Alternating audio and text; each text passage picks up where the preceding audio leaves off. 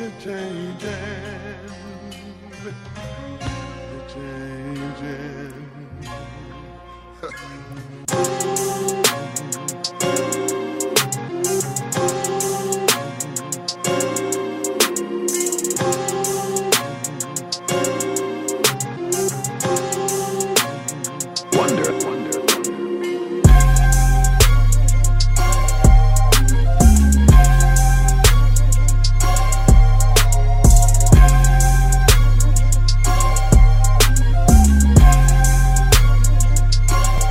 right, everybody, welcome back to Rick Six, Season Three, Episode Four. We're back recapping the NFL week from Week Three, and it's Week Four NFL picks. I'm back here with Preston. Preston, you were gone last week. Welcome back, and Gledhill, welcome back.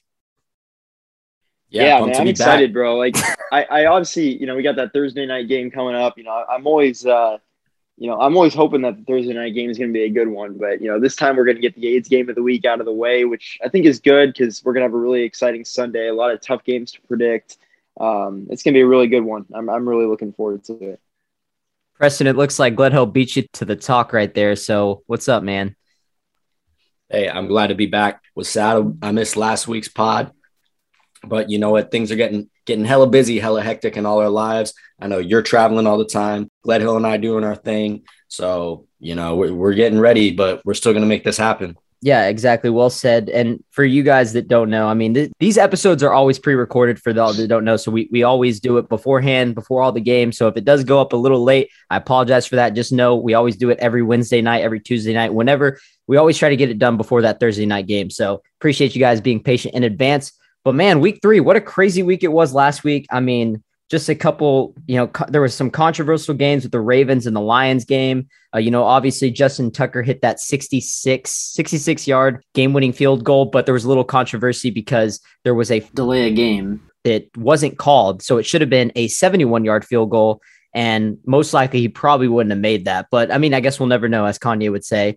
And so we had a little bit of controversy there. Preston, I missed you last week because we didn't get to talk about the Buccaneers and the Rams game going into that game. I was really excited to see what you had to say about that game, but unfortunately, it was just me and Gledhill.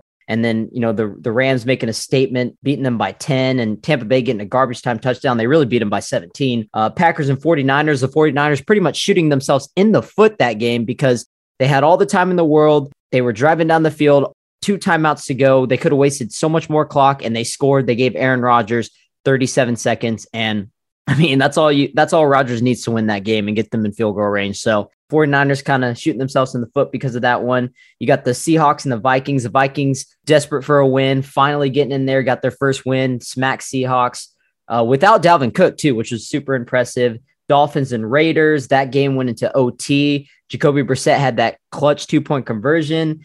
That was a crazy game. Broncos shutting out the Jets wasn't too surprising there. Bills absolutely obliterating the Washington football team. You love seeing that as a Cowboys fan.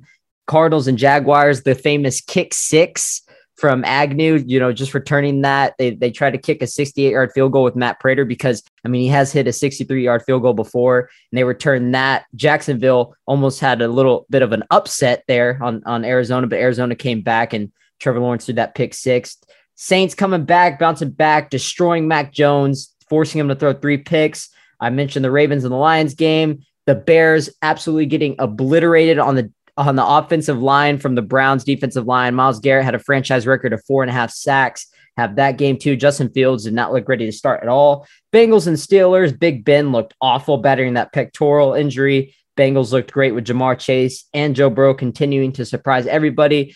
Preston Chargers taking care of the Chiefs there in Arrowhead. I know you're happy about that. Bounce back after a tough game versus the Cowboys the week before.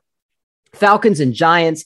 Giants finding a way to blow another game. I know Gledhill was pissed about that game because he did pick the Giants to win that game. I'm glad I ended up picking the Falcons, but that was our AIDS game of the week, and it ended up being 17 to 14, low scoring game. Colts and Titans. Titans. I mean, not really destroying. They beat the Colts pretty convincingly. The Colts just having a lot of injuries going into that week uh, this week, so be aware of that. And then finally, the Thursday night game from last week was the Panthers and the Texans, where the Panthers, you know, Christian McCaffrey got hurt, hurt his hamstring, going to be out a couple weeks, so that is terrible for fantasy owners.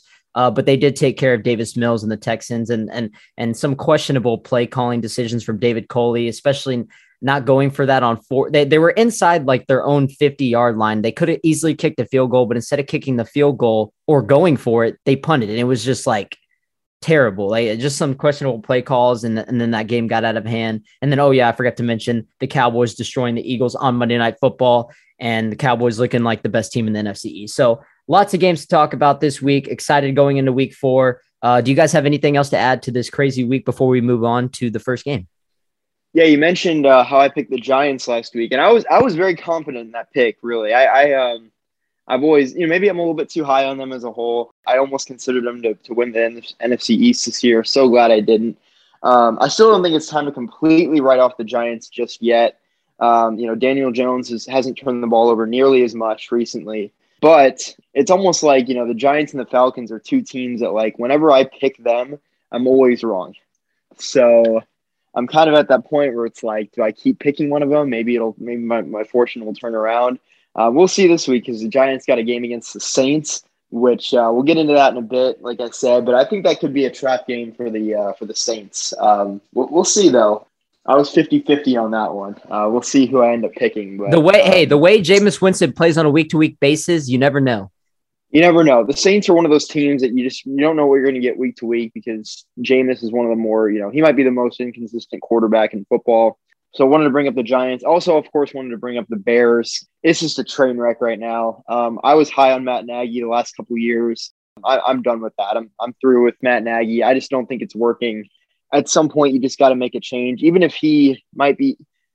I, I used to think he was really good schematically, you know, coming from the Chiefs, but I'm kind of losing faith in you know in, in his ability to you know be good schematically, and I'm also losing faith in his ability as a head coach to, to lead an organization. Um, they were really good a couple years ago because of that defense, but it's gotten to the point where it doesn't really matter how good their defense is; they can't move the ball offensively, and it was horrible uh, last week against the Browns. Just I mean, they lost like 26 to 6 or something, and it wasn't even that close. I mean, they I think they finally caved in to the pressure from the media and the pressure from the fans to start Justin Fields. And they started him before he was ready. They started him against a, a defense that was really, really good, you know, and, and they just they didn't seem to have a good plan for him coming in. And I mean, it's the worst scenario you could have with a rookie quarterback, throwing him into the fire when really he's not ready. And and now it's like and now and now you might start Andy Dalton again. Like you're going to step to the podium, you know, on a Wednesday, you know, and, and say, oh yeah, no, we, we we're still reevaluating, you know, who we're going to start at quarterback. Like I just I I just think that they're handling the Justin Fields Andy Dalton situation so horribly, and I'm just I'm really really worried for Justin Fields because I, I think he's super talented and I think he's going to end up working out, but it's just a really you know rude awakening into his NFL career. Yeah, I know. Uh, I was kind of overreacting a little bit. I, I was just super pissed the way Matt Nagy handled that situation, and that's why Preston, I was texting y'all and saying that Justin Fields is overrated. Justin Fields sucks and everything. And yeah, I was overreacting a little bit, but I look at it like a humbling experience because Justin Fields is a guy who Gledhill is mentioning has a lot of talent. And I agree. I mean, I saw the poise that he showed in that national championship game, getting, you know, beaten around by Alabama with the injured ribs. Like the, the dude's tough. Like he's a very tough guy. And and I just felt so bad for him. Uh, you know, the offensive line literally gave him no time. Jadeveon Clowney, Myles Garrett, Takk McKinley. They they sacked him nine times. I mean, I'm not gonna go in there and blame that on Justin Fields. I mean, he's running for his life. Like he's literally running for his life and he didn't throw a pick either. So it's not like he made anything stu- stupid decisions. He literally just could not, had no room to run the ball. So I blame that on the organization. I blame that on Matt Nagy just failing to address it. I, I, I just look at it as a humbling experience though for Justin Fields too, because Justin Fields, we all saw how great he played in that first preseason game. And even after that first preseason game, the dude hadn't even played one snap in the NFL, not one single snap, played one preseason game, did really well. I'll give him that but he's this is what he said. He said the game was actually kind of slow to me. So I'm like, it's just kind of a humbling experience to see him go out there and, and kind of get hit a little bit. I'm not too high on him. You guys know, I know you guys are a little bit more higher on Justin Fields than I am, but I just think with Matt Nagy and the situation there, you know, I I've never been high on him, and who who knows what the Bears are going to do now. I think the Bears are just kind of a mess. A, I mean, the fact that Allen Robinson is only catching two two balls last game. Like this dude is a top five to top 10 receiver easily in the NFL, and he's just not getting the touches. We mentioned how David Montgomery's used very poorly in that offense, and and their defense is the defense is the only thing competent that keeps them to not having a losing record every year. So if they do end up having a winning record this year, it's going to be because of that defense, and it's going to be because if Justin Fields ends up panning out to be a decent quarterback. But you know who knows what they're going to do. Andy Dalton is coming back after that ankle injury. It will be a game t- game time decision this week, so we'll see what happens. Preston, you got anything else to add on Justin Fields and, and the Bears? All I got to add is the Bears, based on their decision making, it always seems like they're trying to make a decision to win now. Stop trying to make a decision to win now. Make decisions to build for the future. Andy Dalton should be should be the starter this entire year, unless for some reason he gets hurt. But literally, start treating your franchise like how the Chiefs treated their franchise back when they had Alex Smith as their quarterback. A lot of their decisions were made to build towards the future. They built their roster towards the future. Don't sign people to play to help you win now. Sign guys to help you build toward the future. And however you do, that's however you do. But the pressure from the fan base is really getting in their heads. Um, and you can just see it in all their decision making. Only one more thing to add, but this is on the Giants. The Giants need to run the ball if they want to win games. They just need to do a better job establishing the run and they will start winning football games because they have all the other pieces that are playing pretty decent right now um, outside of their secondary. Jason Garrett, baby. Jason Garrett. He loves running the football. I don't know why he's not running with Saquon. It's tougher. It's tougher, Matt Nagy because he's kind of he's caught in this crux where like he's got to win now, you know, because he wants to keep his job. But at the same time, you have this young quarterback that you want to develop. So he, he's kind of teetering in between right now. He's not really picking one or the other. He's not picking win now, and he's not picking develop Justin Fields. He's kind of in the middle, and I think that's the worst spot you can be. Yeah, uh, and that's yeah, management's fault. One or the other. Yeah, that's management's fault. 100. percent Yeah, coaches always get put in this position, and it sucks. And you know what? I will say that like going into the season, I was kind of like, why wouldn't you just start Justin Fields if he's ready to play? But now, now after looking at how these rookie QBs have performed these first few weeks of the season, I'm, I agree with Preston. I think you should start Andy Dalton unless for some reason he gets hurt and, or Justin Fields just completely impresses you in practice and he goes in there and he can have a really good game. But after seeing what these, rookie quarterbacks, they're none of them are ready. I think the only rookie quarterback I have looked at so far and say, okay, that quarterback is ready is Mac Jones, and he had a tough game, and it's because the offensive line wasn't blocking for him. Same with the Bears. Maybe Justin Fields, maybe he is ready, maybe he is a little bit ready, but the offensive line Matt Nagy, the play calling, it's it, Ryan Pace, the terrible ownership, it, it, it, does you no good. So the way I've seen these rookie quarterbacks this season, you know, one in 10, Zach Wilson being 0 and 3, Trevor Lawrence 0 and 3, Mac Jones 1 and 2, Justin Fields now being 0 and 1, and then Davis Mills 0 and 1, you know, 1 in 10. And these quarterbacks, and and and most, I think all of them have a negative touchdown interception ratio. So clearly these quarterbacks are not ready to play. I'm all for I'm I'm glad that the 49ers are actually taking the safe route and waiting for for Trey Lance to come in. And I, I I I did say if Jimmy G is healthy, which is a big if, Trey Lance will not play this year. So 49ers are the only team right now that are actually doing it right. But then of course you have other other organizations like the Jets and the Jaguars, where you really don't have a choice. You have to play Zach Wilson right away. You have to play Trevor Lawrence right away. Mac Jones, well, they they cut Cam, so at that point they do have to play Mac Jones. But the Bears, Justin Fields doesn't have to play yet. And Davis Mills sort of has to play because Tyrod got hurt. So I get it. Like some of these organizations, yes, you don't have a choice but to start these rookie quarterbacks. But I applaud the 49ers for actually being a competent franchise. Kyle Shanahan, that GM, they actually are doing the right thing and developing Trey Lance. Don't be surprised if he ends up being the best rookie quarterback because of that reason. So let's go ahead and get on into these games. We got the first game happening tomorrow night, Thursday night football. The Jacksonville Jaguars going on the road to play the Cincinnati Bengals. Jacksonville is on an 18 game losing streak. I mean, that's the longest since Detroit back in 2007 to 2009. Jacksonville's really struggling right now. Preston, what is the spread in this game? Bengals are favored by seven and a half. Bengals are favored by seven and a half. Okay, pretty monster spread.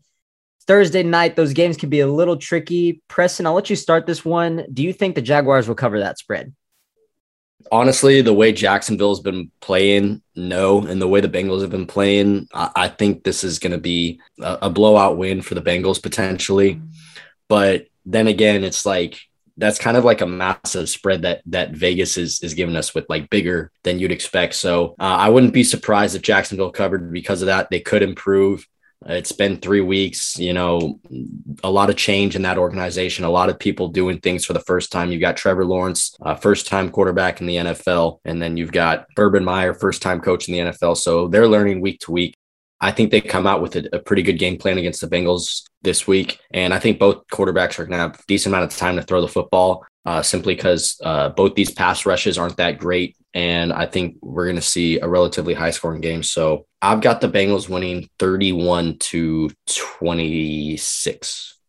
Yeah. So before we went on air a little bit, Gledhill was talking about this possibly being the eighth game of the week. We get it out of the way on Thursday night. But I also could argue that it's a pretty interesting matchup just because we have Joe Burrow versus Trevor Lawrence. This will be the first starting quarterback matchup between national championship winning QBs since Vince Young versus Matt Leinart in 2009. So I'm excited to see them, you know, kind of go out there and duel it out. I do think that the Bengals are going to win pretty comfortably just because Urban Myers has looked lost out there. I've been talking about that. They haven't shown me anything for me to look at them and say, okay, they're, they're going to go into Cincinnati and win this game. And and I think that's crazy because if Cincinnati does this wins this game, they will move to three and one, which just doesn't seem like it would have been possible coming into the season. But I mean, hey, they've been able to take care of business. They had that tough loss versus Chicago, but they almost came back. So yeah, I think I'm going to take the Bengals to move to three and one here. I think the game will be a little bit lower scoring just because both teams aren't very, you know, I don't see both teams putting up a lot of fireworks, but I expect the Bengals to to hang on and win. I'm going to say that they win 20 to 16. Uh, Ja'Marr Chase is, is another guy who's been showing out and he's had a touchdown every single game. So hopefully I can see that streak continue. I think Joe Burrow hits Ja'Marr Chase for a touchdown, and I'll say that the Bengals win 20 to 16. Gledhill. Yeah, so as we sit here on Wednesday, you know, I'm still setting my fantasy lineup and I'm, I'm debating on whether I'm going to start Joe Burrow or Tom Brady at quarterback. I just picked Joe Burrow up. Uh, I was looking for a backup quarterback. You offered me a trade that would get me Sam Darnold, but I, I just don't I'm not quite ready yet. I think Joe Burrow is a better quarterback, obviously, and I uh, quite, I don't want to give up Ja'Marr Chase yet because I, I made the mistake of, of keeping him on my bench the first two weeks. So that's going to change uh, this time around. You know, want him to come out and play well and show out against the Jaguars. I think he's going to do that, um, given how he's looked recently. You know, those those concerns of you know him struggling with the NFL ball, those are out the window now. Ja'Marr Chase is balling out just like he was in college. He and Joe Burrow you, know, you can just tell there's there's something working between the two of them. I'm not convinced that the Bengals. First of all, I will say I think they're going to win this game, which means they move to three and one. I'm just not convinced yet. I'll put it this way: I think I think the Bengals are like the Jaguars, but a couple years in advance. Joe Burrow now, um, he's he's the more experienced of the two. You know, if you're looking at him versus Trevor Lawrence, Joe Burrow is a more experienced guy at this point. I think because of that, I do think, you know, the Bengals are going to win this game. You know, Zac Taylor and Joe Burrow are, are definitely more ahead than Trevor Lawrence and Urban Meyer. They're still figuring each other out. They're still, you know, Trevor Lawrence still has a lot to learn. He's got a lot to learn, you know, when it comes to dealing with failure, dealing with, you know, tough games, dealing with playing, you know, a really tough opponent every single week now in the NFL you know he was he was a winner in high school. He won a national championship his freshman year of college. He made the playoffs i think you know the two years after that. I mean trevor lawrence has really done nothing but won um, and he's still trying to i think he's still trying to learn you know how to deal with failure a little bit. Um, and that's that's nothing against him. I just think that's that's just the natural progression of a young quarterback especially nowadays when these quarterbacks are so good at such a young age. You know they you know they get to the nfl and it might be a little bit of a shock at first. So looking forward to see how this one plays out. Um, but I think just because the Bengals are a little bit ahead of where the Jaguars are at right now, they are you know they are the better team. I trust their defense a little bit more. They've been, they've been looking good at times this year. Unfortunately, in that division, the AFC North, I just don't think the Bengals. I mean, they beat the Steelers last week. They've shown that they can beat the Steelers. I just don't know if they can go out and beat a Cleveland or go out and beat a Baltimore just yet. I still think those two are the superior teams in the division. And I don't see more than two teams from the AFC North getting into the playoffs. So I don't see a playoff team just yet. You know, I just don't think the offensive line is good enough yet. I don't think the defense is good enough yet. Uh, maybe you know they may maybe another piece or something offensively, but the Bengals they they will take care of business here. I don't think it's going to be like a blowout, but I think they'll probably win by like a touchdown. I'm going to go 31-24. Bengals get it done at home. It's not like a a game where you look at the Bengals and be like, oh my gosh, this is like a statement win. You know, the Bengals are yeah. one of the better teams, you know, but I think they'll get it done. They're at home. like I said, Joe Burrow and Zac Taylor are a little bit ahead in terms of you know the relationship that they have with each other. You know, they've, they've been doing it together for an extra year. And Joe Burrow's looked really good so far this year. I, I'm liking what I'm seeing from him. So outside of that Bears game, but um, yeah, Bengals are going to get it done 31 24. Yeah, and I, I like what you mentioned. You know, probably only going to be two teams from the AFC North that will make the playoffs. That division is just not as strong as it was the uh, last year. I mean, you don't got the Steelers starting out eleven and zero. You don't got the Browns coming out of nowhere. You don't have the Ravens being that playoff team. So it, it just it's just not going to be as strong. And, and and the Bengals, if they do win this game, they're going to be they're going to be winning the division, which is kind of crazy. I don't think it'll last, but I mean, hey, that that should help Zac Taylor coaching for his job. So we'll see what happens. And then the last thing I want to note for this game is if Trevor Lawrence, if they do end up losing this game, the Jaguars, which I expect them to, they will start 0 4, and he will have as many losses in the NFL as he had in his whole high school and college career days. So welcome to the NFL, Trevor Lawrence. That's all I got to say. All right, let's go ahead and move on into the next game. We have the Houston Texans going on the road to play the Buffalo Bills. Rookie QBs are one and four versus Buffalo in the Sean McDermott era. This is dating back to 2017. Preston, what is the spread in this game? I was looking at this, by the way, yesterday. Um, I think the Bills are favored by 17 points. What? Really? Yeah. Yeah, Bills Like are favored for- by 17. Yeah, Yeah. For an NFL game, that's absolutely insane. like, that's, you don't see that very often, I don't think. Holy cow. Okay, well, I'll go ahead and get a, get this out of the way. You Obviously, think they I- cover? that I mean that's the that's the real question. Let's Tyra- debate that. We're all picking the Bills, right? We're all no, the everybody's Bills. picking the Bills. Uh, You I think they think cover? Yes. I do. I do think they cover. I think they win by I think they win by 21 points. I'll go 35 to 14. They win by 21 points. Who do you I got? got 45 20. So they, I think they cover. That'd be two straight I, weeks. I mean, come on, come on. Josh Allen. I mean, is he the? He's not the best quarterback in football right now. He's top three though. the Bills are the best team in the AFC right now, in my opinion. All right. Yeah, I think I agree with you. Just because the Chiefs are kind of struggling right now. Who knows come playoff time? They have a better. They have a better roster, top to bottom, than the Chiefs. I think. Yeah, that's fair. And it's not like it's not like Josh Allen's that far off from Pat Mahomes. Like he's not. So he's a top three quarterback. So I, w- I don't know Boy about top. I mean- I don't know about top three. He's top five though.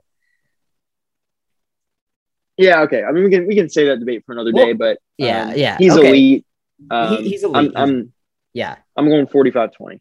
Okay. And that would be two straight weeks that the Bills would put up 40, according to Gledhill. Preston, who do you got? Well, obviously you have the Bills. What do you got the score to be?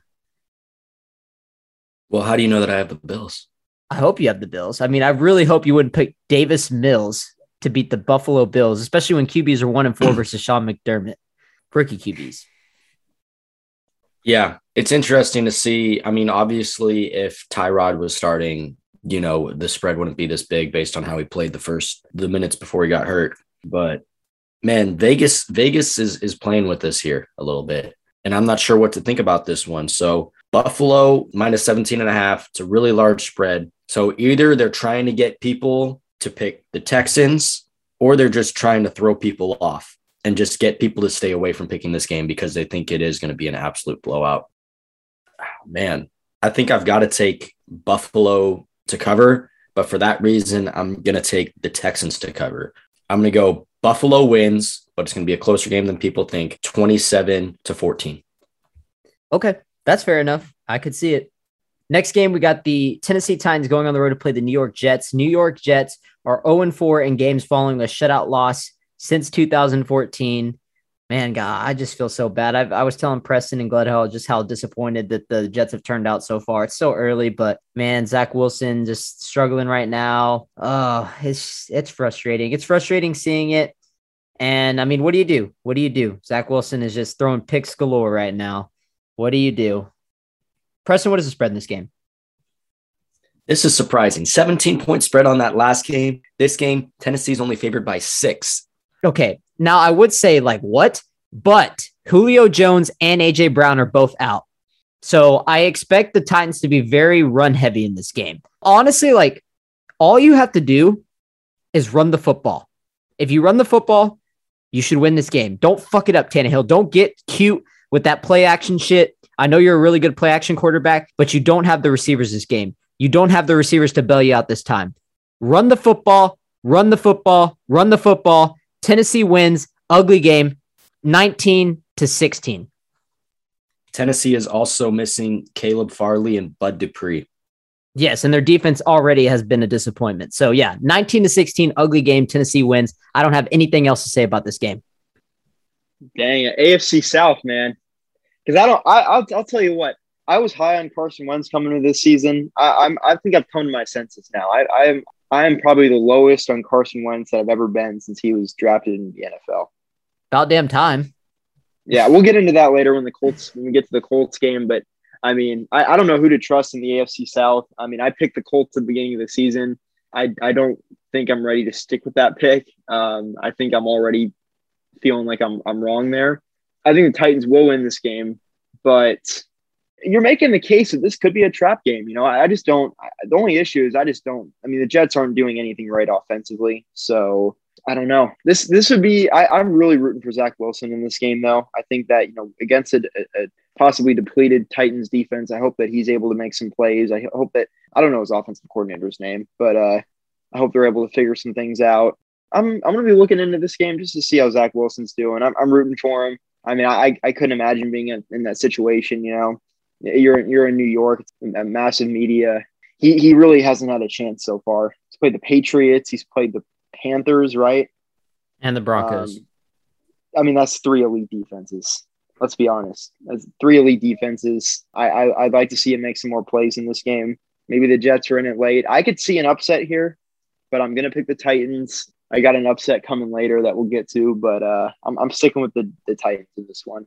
I have 30 to 20, but you've actually made the case that it might be closer. I'm going to go 23 to 20. Yeah, I expect this game to be ugly, but like I said, I don't have anything to say about it. Just run the football, Titans, and you win this game. And also, this is like Gledhill was mentioning, this is Zach Wilson's chance to kind of, you know, prove some people wrong because the Titans defense, I was talking a little bit of how they're struggling. They are tied with four other teams in the NFL or three other teams in the NFL with the least takeaways on defense with only one, only one takeaway. So if Zach Wilson throws more than three picks, that's a problem. Preston, who do you got?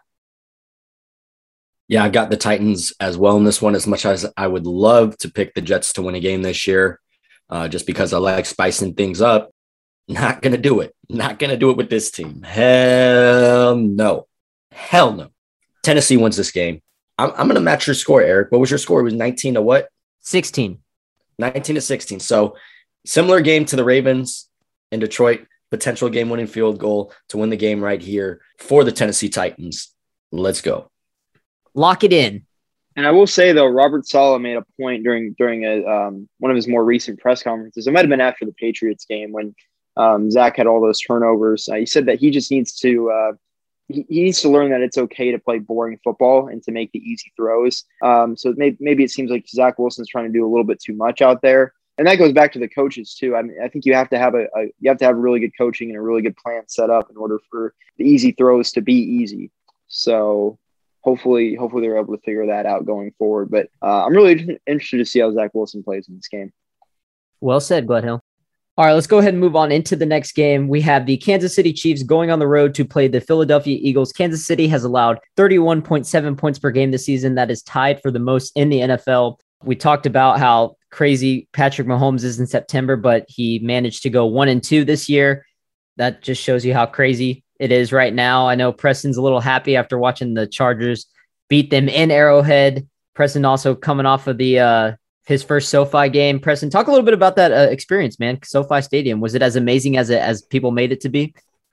Yeah, dude. SoFi was pretty crazy. Uh, it was very hectic getting into the game. You know how Cowboy fans are. They they want their spots. Even the Charger fans, they were like fighting over like Thunder Alley and all this crap. Like so, like we were coming into the stadium, right? Into the into the parking lot. We got there at like 750.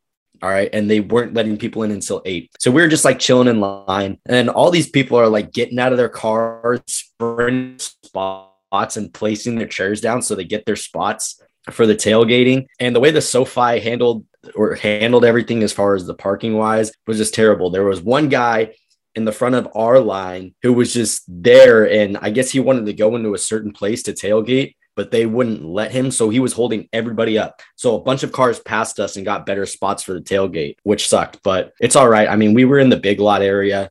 Um, so we were chilling, having a good time. We were like trying to drive through to park in one area.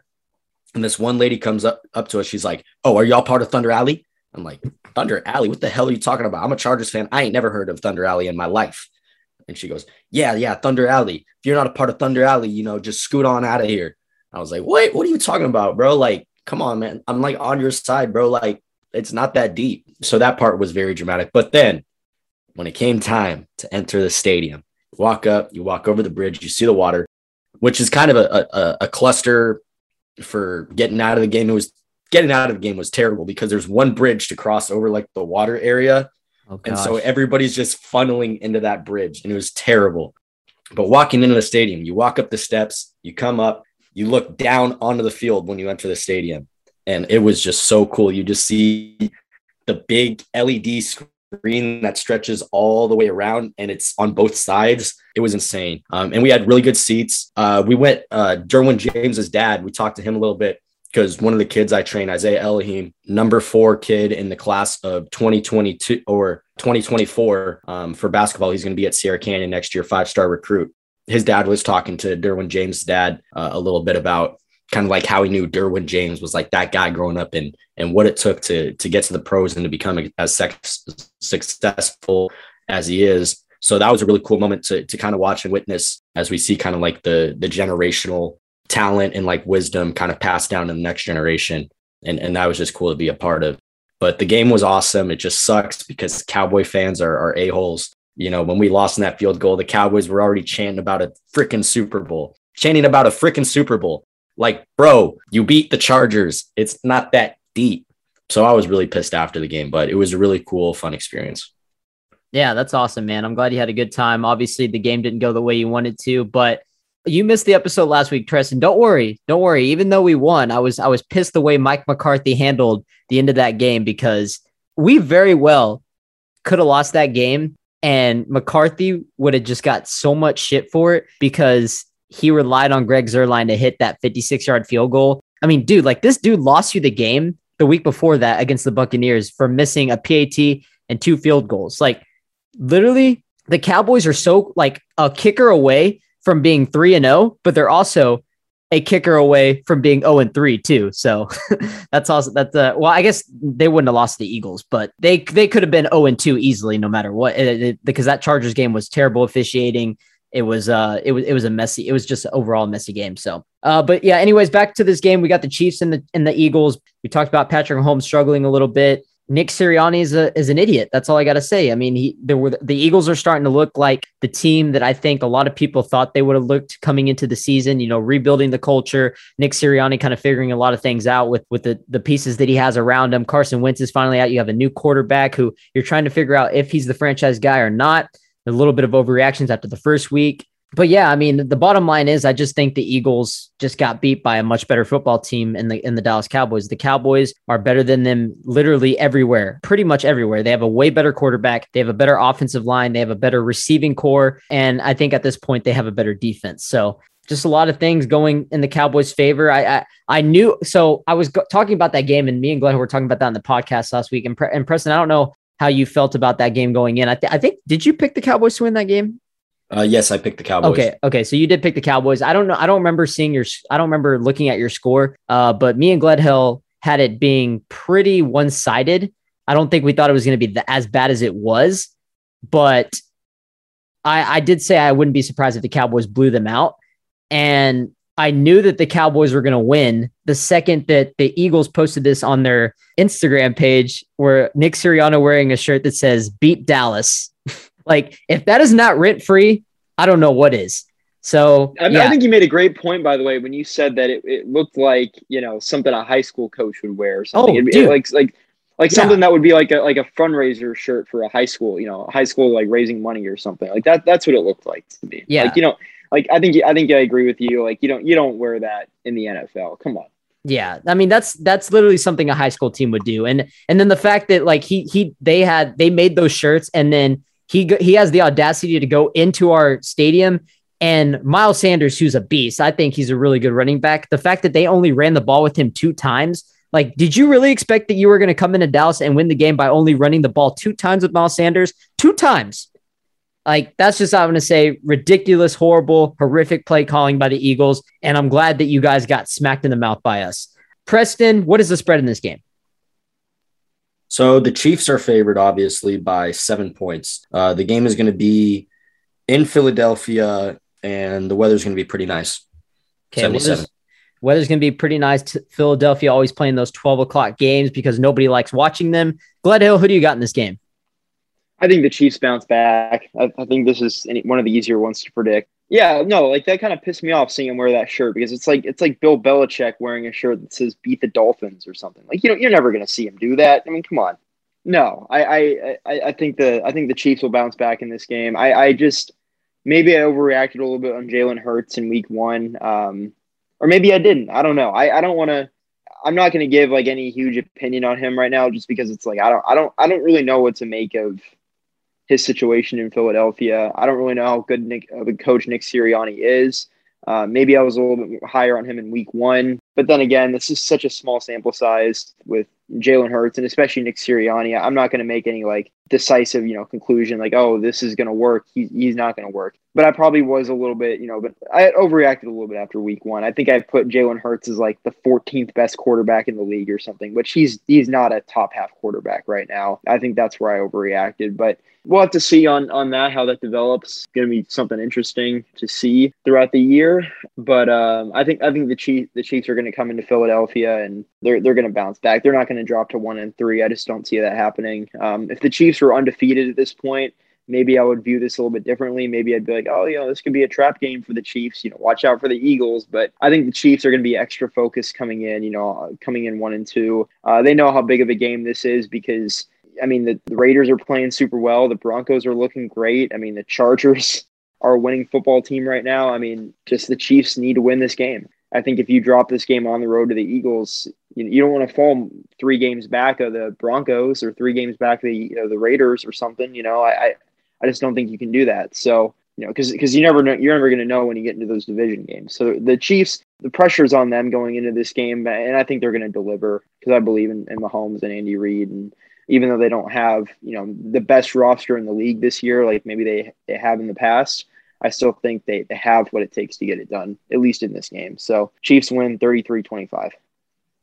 Yeah, and, and like you were saying about Jalen Hurts, maybe you overreacted a little bit, but I mean, this is where I could also defend Jalen Hurts. I, I, believe in him, is what I want to say, and I, I'm a big fan of him. I think his the intangibles are still there, the leadership qualities are still there, and it's not his fault that his coach called all those plays like the fact that they only ran the ball three times that whole game, ran the ball two times with their their running back in Miles Sanders, who's really underrated. Like the fact that they did that, and you, you are just not putting your your so-called franchise quarterback in position to win you that game. And and I do agree, he didn't play good. He he has to be better in those better in those situations. But that's where the leadership qualities come in. That's where he takes responsibility for that, taking all the blame and saying, you know, when you take you a deuce, you don't sit there and look at it, you flush it and move on. We're gonna flush it and move on. So that's one way you can handle it. I'm rooting for Jalen Hurts when it's not against us. But yeah, I mean, I'm not going to go out there and, and, blame that whole game on him because I, I, do think that there was a lot of things that team could have, the coach could have helped him out in different situations. Not saying that they would have won the game, but it definitely could have been a lot more competitive. So, like Gledhill was mentioning, that you just can't see the Chiefs going one and three, especially losing three straight games. They lost these last two games where it really came down to the very end of the game that Chargers game, Mahomes threw that pick late in the game. The Ravens game, Clyde Edwards-Helaire fumbled when they were down by one. So, you know, you just gotta you, you just gotta kind of fix some of these key issues right now. I think the Chiefs are this is their first time that they're really facing adversity and we don't really see them face adversity that much especially in the regular season so this is a time where the chiefs can really you know kind of come together and and and motivate one another and and have a really really good win versus philly i think they really need a big win here i think they need a huge win not just some you know ugly win that they they get out of there hopefully Andy Reid is all right. I know he was rushed to the hospital and and they said he's doing well. So I don't know if he's going to be at the game. I don't know. I have I don't know any updates on that, but I, I expect them to get take care of Philly here, a team that's just kind of still trying to figure out who they are. And the Eagles, man, if it did get any worse than this past Monday night getting blown out by the Cowboys, their next four games, they got the Chiefs this Sunday, they got the Panthers next week, they got the Bucks the next week, and then they got the Raiders who are undefeated next week. So that's probably very well going to be four losses in a row right there. And the Eagles, that's where that we're going to see how good Jalen Hurts really is in these next few weeks. So, uh, but yeah, I expect the Chiefs to bounce back. I think uh, I think they're going to get a pretty convincing win here. I'm going to say that the Chiefs win. We'll go 31 to 21. Preston, who do you got? Yeah, so I think you guys are overact overreacting a little bit on the Eagles. The Eagles, I, I don't think it's a case of them playing bad last week. I think it was just a case of the Cowboys' offense being really good. I think their defense, um, the Eagles' defense is, you know, they're playing like that's their their expectation for the season. Um, they played pretty good against the 49ers team the week before, and obviously they they won their game in week one. But the, the last two weeks they've been against good teams. And like we said, we figured they'd be or like a little bit better. Um, and they'd be like a six to a seven win team for the season. So they're on pace for that. I, I, think they're meeting our expectations, and I think we're doing a pretty good job as far as predicting how the Eagles are as a team this year. So I, I think they're going to be a, a, decent team that's going to be in almost every single game, except for that game last week against the Cowboys. And the Cowboys obviously had their chip, that chip on their shoulder um, with the coach wearing that shirt. So I'm, I'm not surprised by that outcome in that game at all. I did have it being closer though, strictly because it was a divisional game, um, and usually you don't see blowouts in the NFC East with that being said, let's talk about Patrick Mahomes a little bit in the Kansas City Chiefs. The only reason Kansas City lost the last two games is because Patrick Mahomes choked. Right? Yeah, he choked. Right? Yeah. I think this is a case of let's let's use a Madden game as an example, right? Because we can all relate to playing Madden. So Eric, for example, this is like you don't have a little brother, but it's like if you were playing your little brother in Madden, you play all the time, you just dominate him over and over and over again. You always win. Even if you, you know, you kind of mess around a little bit and try to keep the game close to make it more fun, you always end up going down and scoring on the last drive to win the game just to keep it fun. This is a case of your little brother starts getting a little bit better. your younger brother's starting to get a little bit better and he sneaks a game out on you. He sneaks a game out. Then he comes back and he does it again. So now you got to reevaluate oh, he's getting better. I got to come out and I got to whoop him next time. So this time, Chiefs aren't messing around. Patrick Mahomes not not going to mess around. I think this is just a case of him really just being a little bit overconfident.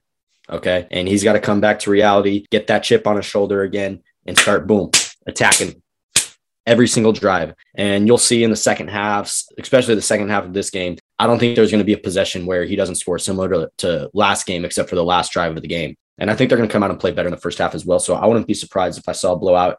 I think for that reason, you're you got to take take the the Chiefs plus the points. Um, so I'm going to go ahead and say Chiefs 31, Philadelphia, let's say 20, 31 to 20. So similar score to me. And Preston, I do like that analogy you did because that's that's true. I I think you know Patrick Mahomes did choke in the last two games, but also I think he choked more on the Ravens game because they had such a big lead that game, especially second in that half, and they just they blew it. I mean, he straight they just straight up blew it. And yes, I know it was Clyde Edwards-Helaire's fault that he fumbled, but they still blew that lead, right? And then Lamar Jackson, I, I was talking about how Lamar put the team on his back and won him that game because you know they're like, hey, we want to beat Kansas City. They they always beat us. So props to the Ravens in that case too. But I think last week was more of just the Chiefs, man. The Chiefs were just choking overall in general. Like, you know how many times the Chiefs drove down the field and then they would fumble because the Chargers couldn't stop them they would fumble. And then obviously the end, Patrick Mahomes threw that pick. So I'm not blaming it all on Mahomes, but I don't know. I really do think that if we're gonna say Mahomes choked, I think they they he choked more definitely in the in the Ravens game. But yeah, I I, I would I I would take the the Chiefs in this game, no doubt about it. There's no way they're gonna lose three. They're three. And like I said, going into the season when we were doing our season predictions, I just I just don't think the Chiefs roster is is nearly as good as it has been in the past. So I think even if they win the division, it's only going to be by a game or, or two at the uh, you know it, they're not going to run away with this division like they like they have in years past. It's you know the afc west might be the most interesting division in football right now. I mean you got four teams that are pretty darn solid and we thought the raiders would be the bottom feeders and you know they're they're not looking like it right now. So you know the broncos have that defense the chargers you know year two with justin herbert you know this this is to be pretty interesting. I, I, can't wait till we get into these uh, these AFC West games and we see you know obviously we saw that last week with the with the Chiefs and the Chargers, but you know I want to see Chiefs Broncos and Chiefs Raiders and and I think this could be interesting. Yep, there's a lot of questions will be answered in this division very soon, especially this week with the Broncos finally getting their first test against the Ravens. They've played teams that have combined. I don't know if they the teams that they've beaten because they beat the Jets, they beat the Jaguars, and then they beat the Giants, and all those teams have not won a game. So we'll we'll see how good the Broncos are here.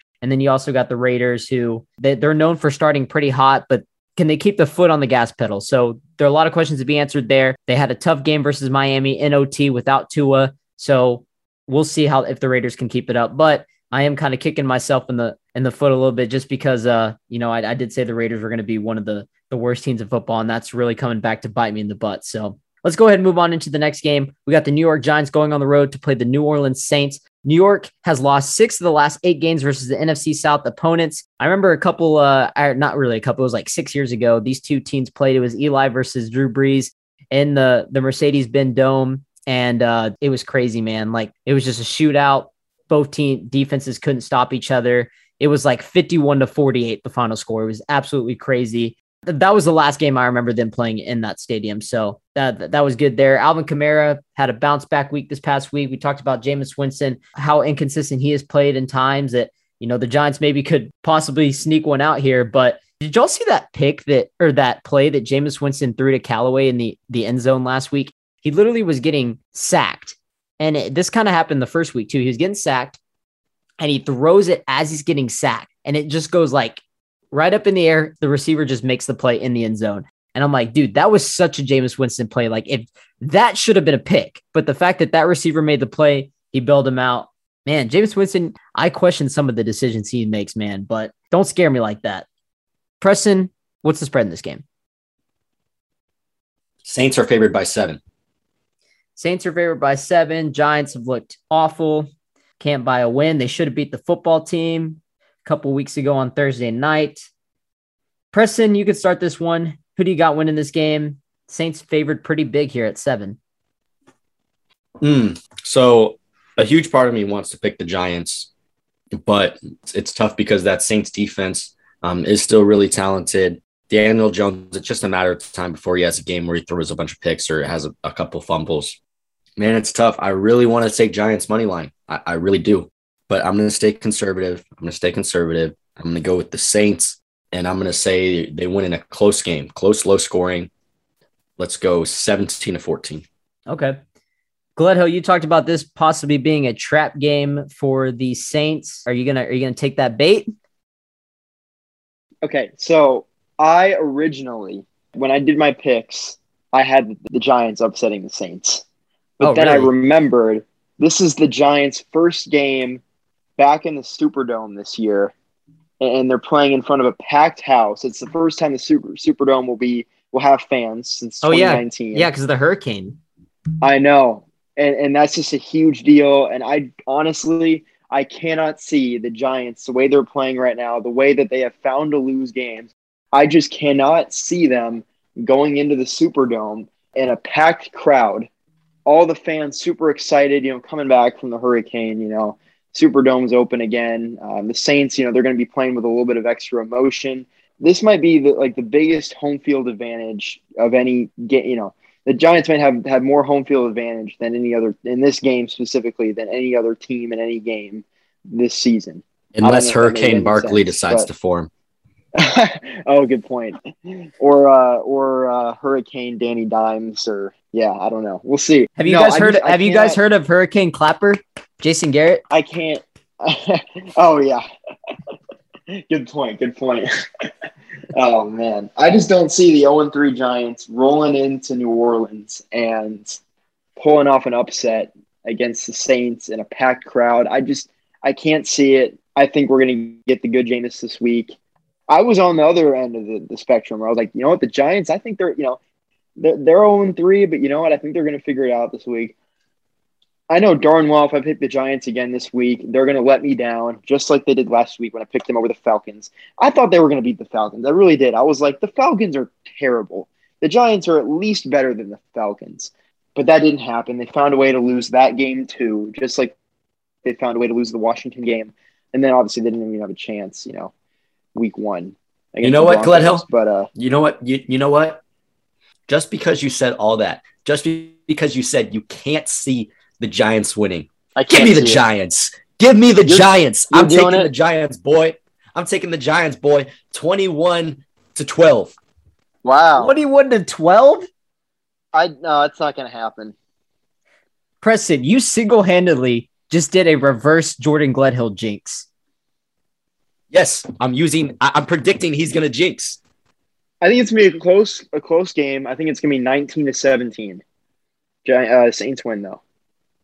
Uh, well, I'm going to go out on a limb here and say that the Giants don't even. I'm going to say the Giants don't score more than 20 points, and the Saints score exactly 27 points. So I'll say the Giant, the Saints win 27 to 17, pretty comfortably. Uh, Yeah, there's no way I'm picking the Giants. I mean, I I, I know exactly how this game is going to go. It's going to be it's going to be kind of close the first half. Preston's going to be getting all excited, and then the Saints are going to end up pulling away. That defense is going to force Danny Dimes to make mistakes. And yeah, unless we see freaking, Jameis And- Winston's gonna go. He's gonna throw three picks. if we see that, Giant, then Giant secondary gonna step up. if he does that, then yeah, okay. But I, I really hope he does not.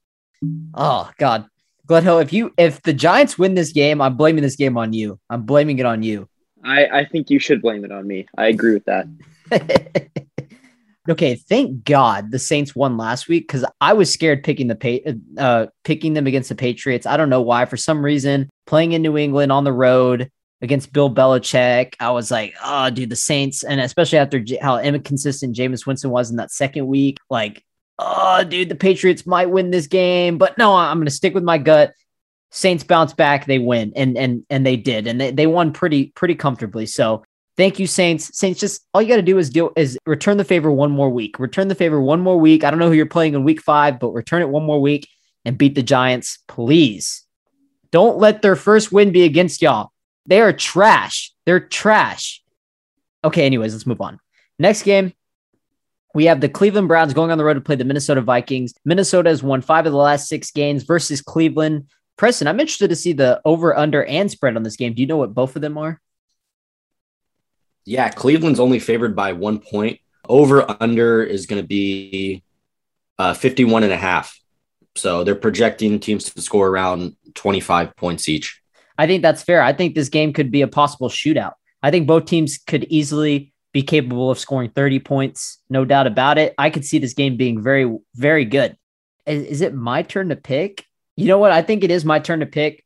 This game is going to be very determined on if Dalvin Cook is back.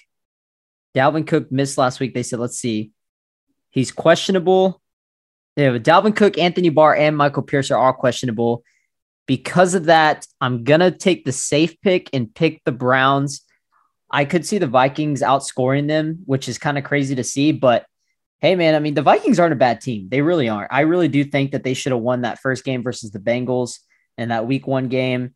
And then the second week, they definitely should have won that game versus the Cardinals. They choked that game because their kicker missed that field goal. So the, the Vikings aren't a bad team. Don't get it twisted. I know they're one and two, but they could very well be three and zero right now. I know Preston wasn't as high on the Vikings as I was going into the season, but I think this the Vikings are still capable of winning 10 games this year. I like that team. I like their defense. I like the receiving corps with Justin Jefferson and Adam Thielen. And if Dalvin Cook can stay healthy, then who, who knows what this team can do. So uh, I kind of really do want to pick the, the Vikings to win this game, but I'm not going to. Uh, I liked what I saw from the Browns defensive line last week. I, I expect them to make some big plays and I, I, expect the Browns to pull away with the with the shootout win. I, I really do. I think uh, I, I'm glad the Vikings they they looked really good versus Seattle. I did say that they were going to finally they were due for a win. They were due for a win after losing two tough close games, going 0 2. I, I said that they were going to go in there and they were going to beat Seattle. They were going to beat Seattle at home without Dalvin Cook. And guess what? They did it and they beat them pretty convincingly. So the Vikings team not looking too bad. I wouldn't be surprised if they won this game. But I got Cleveland hanging on and winning a very close game, 35 to 32. Preston, who do you got? Vegas is begging fans to pick the Vikings money line. They are begging them. They know the Vikings have had close games, but let's not forget the Vikings lost to the Bengals. I'm just saying, Vikings lost to the Bengals. It was They had one. a good game. it was week They- one. Yep. They had a good game against Arizona. All right. And then last week they beat Seattle. But I, I don't think they're as good as people think. I think they just they know how to lose games. Kirk Cousins knows how to how to just be almost good enough. And I think the Browns, both teams are, are kind of beat up right now. But I think the Browns are just going to be able to run the ball really well against the Vikings. You look at Seattle, a team that can't run the ball. That's a team they beat. You look at the Cardinals, they're they're a very good overall team, but they didn't run the ball that well during that game. Edmonds only had eight carries for 46 yards. And then the Bengals, they won. Joe Mixon, Joe Mixon ran the ball very well against them. 29 carries, 127 yards, and a touchdown. Um, and I think the Browns are just going to dominate in the run game. Vikings do not have a great run defense. They struggle against running teams, and that's going to keep the ball out of Kirk Cousins' hands for a lot of the game. And I don't think they're going to be able to have the momentum. Home game for the Vikings, though. So if they get momentum, could potentially be a dub. I'm going to go Browns. You know what? Actually, hmm, no jinx. I'm not jinxing just because it's a home game for the Vikings. I'm not jinxing. Browns win big 31, or let's go 28, no, 27 to 16. Okay. So you got a little being a little bit more one sided. Gledhill.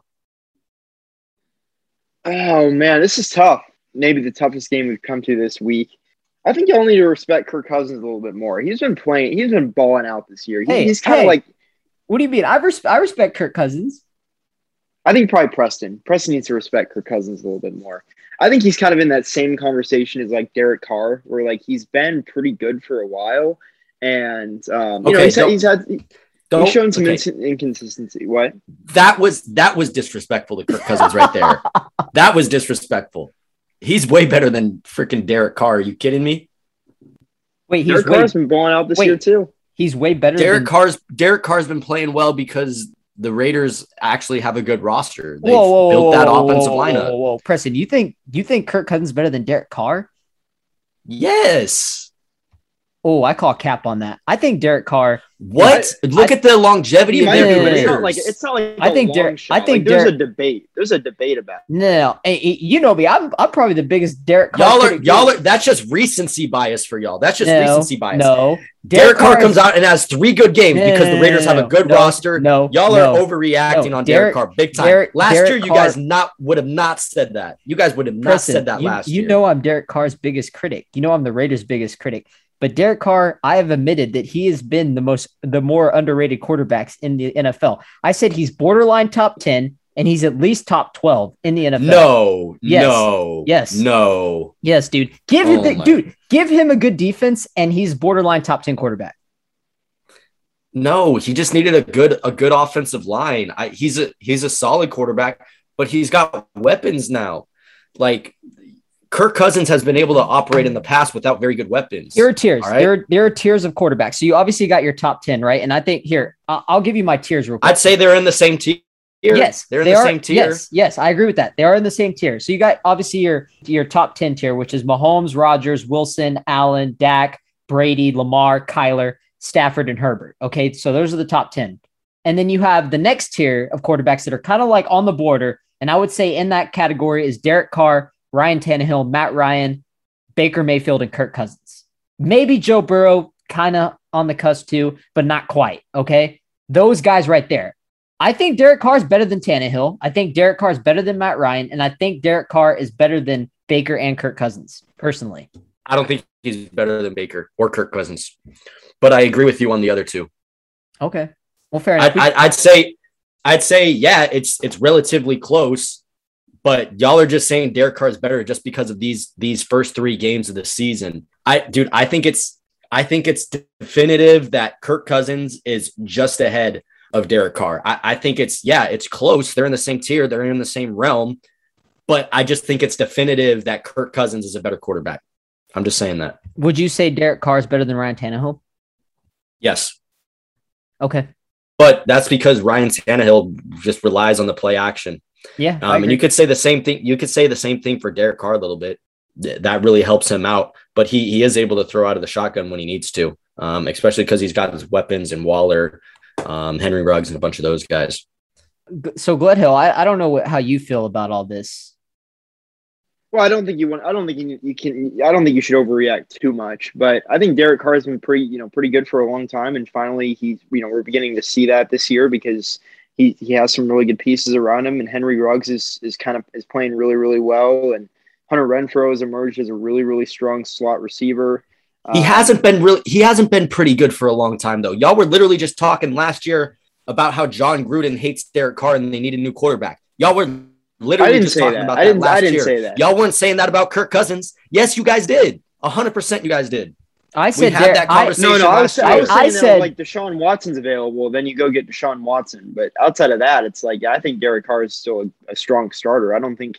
I'm not saying that. I, I never said that they Now, needed to draft a I- guy. Preston, I said he was safe. I said he was too safe as a quarterback, but I still don't think I don't. I've never thought Kirk Cousins was that last great. year, la- last year, did you? No, we've never said Kirk Cousins is great. Yeah, so I don't think- they're in the same tier. exactly. But I'm just saying, I'm just saying, y'all have last year, y'all definitely had Kirk Cousins above Derek Carr. Am I right or am I wrong?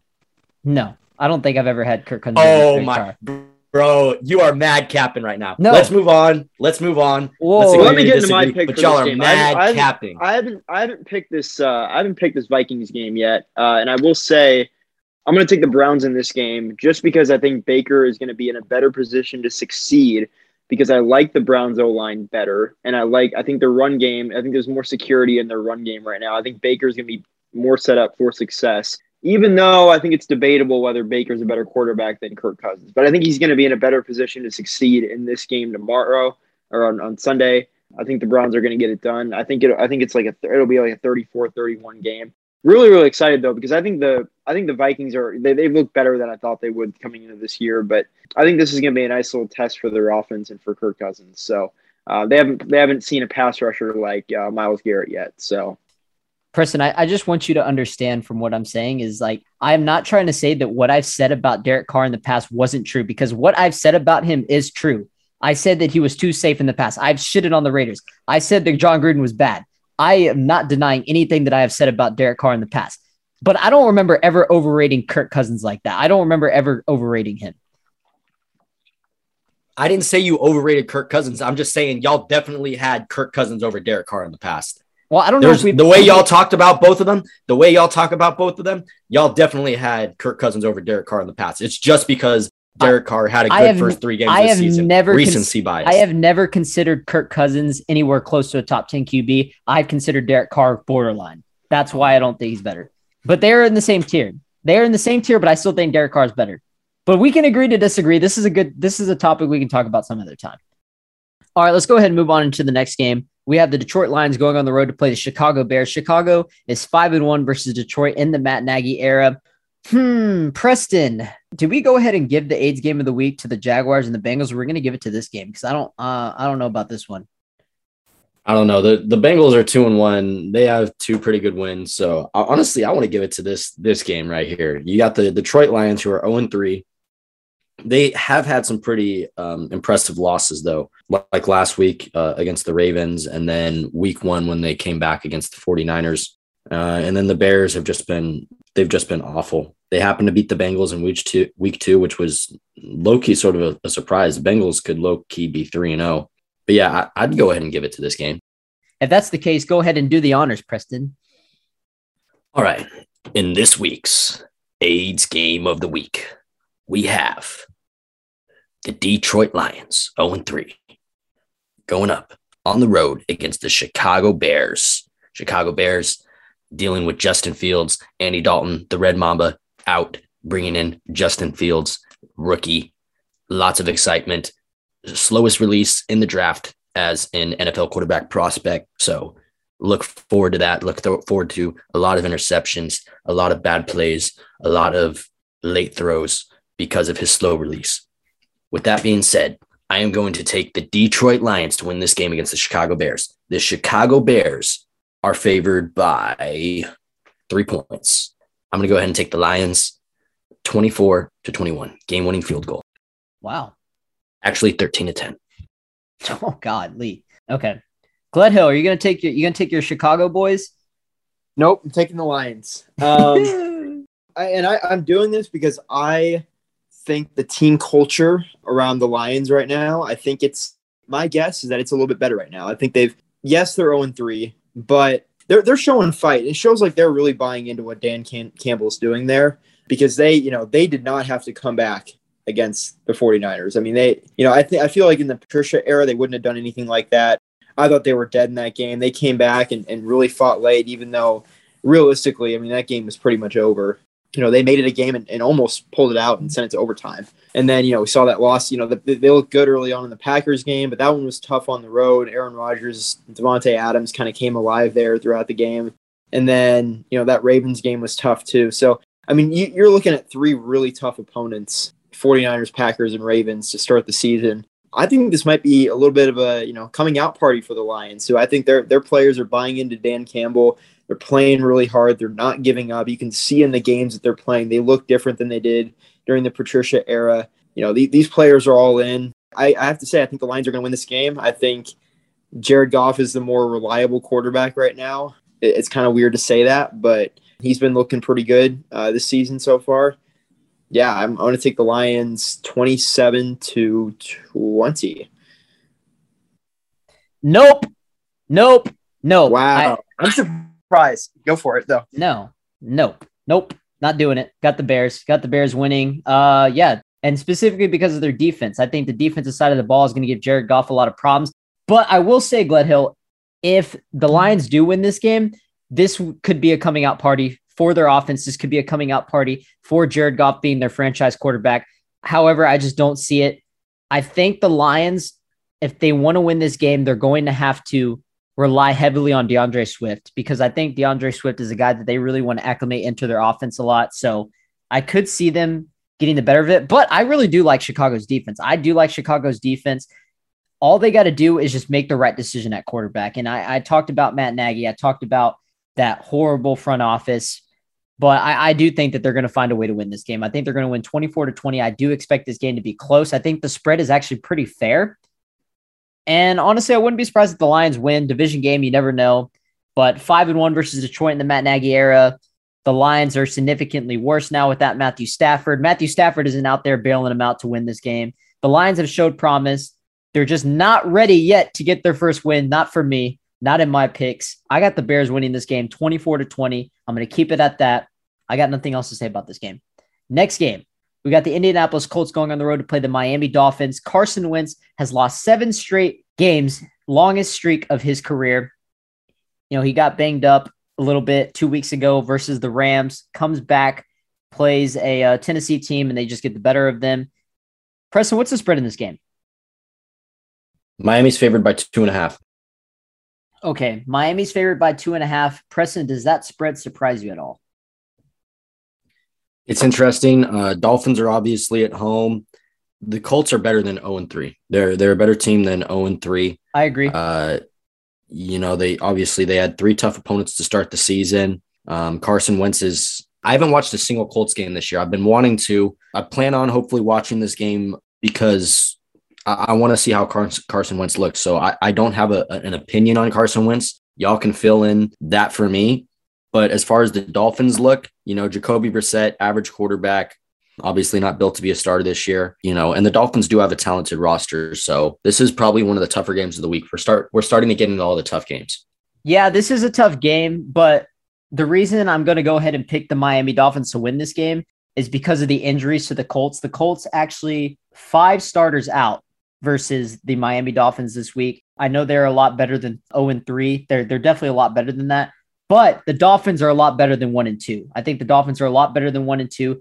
I, I said they're a very well coached defensive team with Brian Flores. 25 straight games with one or more takeaways on the defensive side of the ball. That's super impressive. Jason Myers had a tough outing versus the uh, the Buffalo Bills. They couldn't score a single point. I really do think they could have if they wanted to, but I think that game just shows how good the Bills are.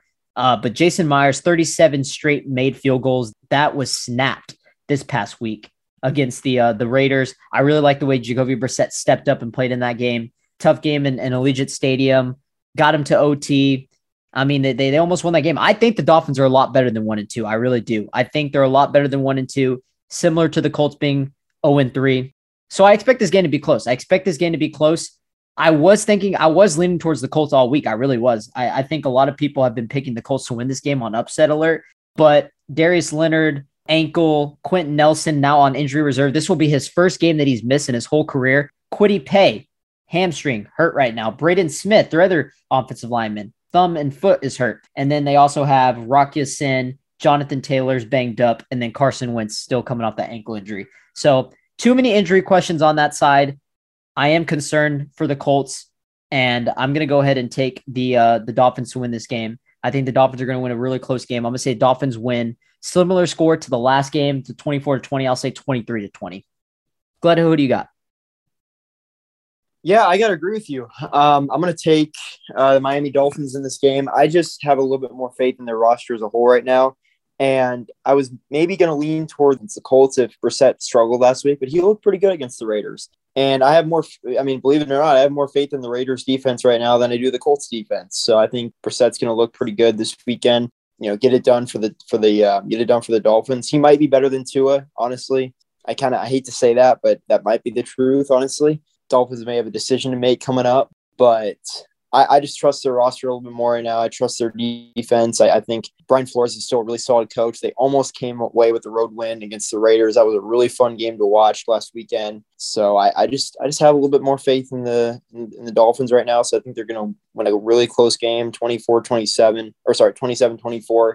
But I again, this this is this might be the toughest game of the week to predict. And we got a lot of tough ones. This, this might be the toughest of all of them because I, I, I don't like the idea of, of the Colts being 0 and 4. I just think, you know, they're too well coached for that. I, you know, I think their general manager, Chris Ballard, I think he's one of the best in the business. I, I just don't, it's tough to see them being 0 and 4, but the injury bugs really hit this team. And Carson Wentz has been playing a little bit reckless. And uh, that led to him having some injury concerns last week. And I just, I hate to say it, you know, I was high on Wentz coming into the season but I think uh, I, I, may have a little bit more faith in uh, Jacoby Brissett at the moment. So I'm going to take uh, I'm going to take the Dolphins here, and it's in Miami, right?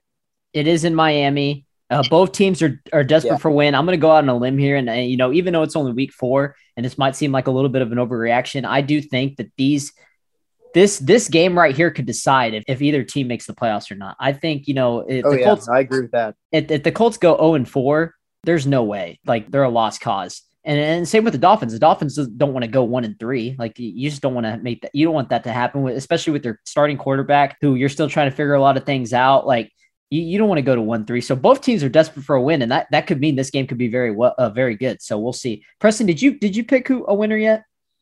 No, but I'm gonna pick the Dolphins for all the same reasons that you guys did.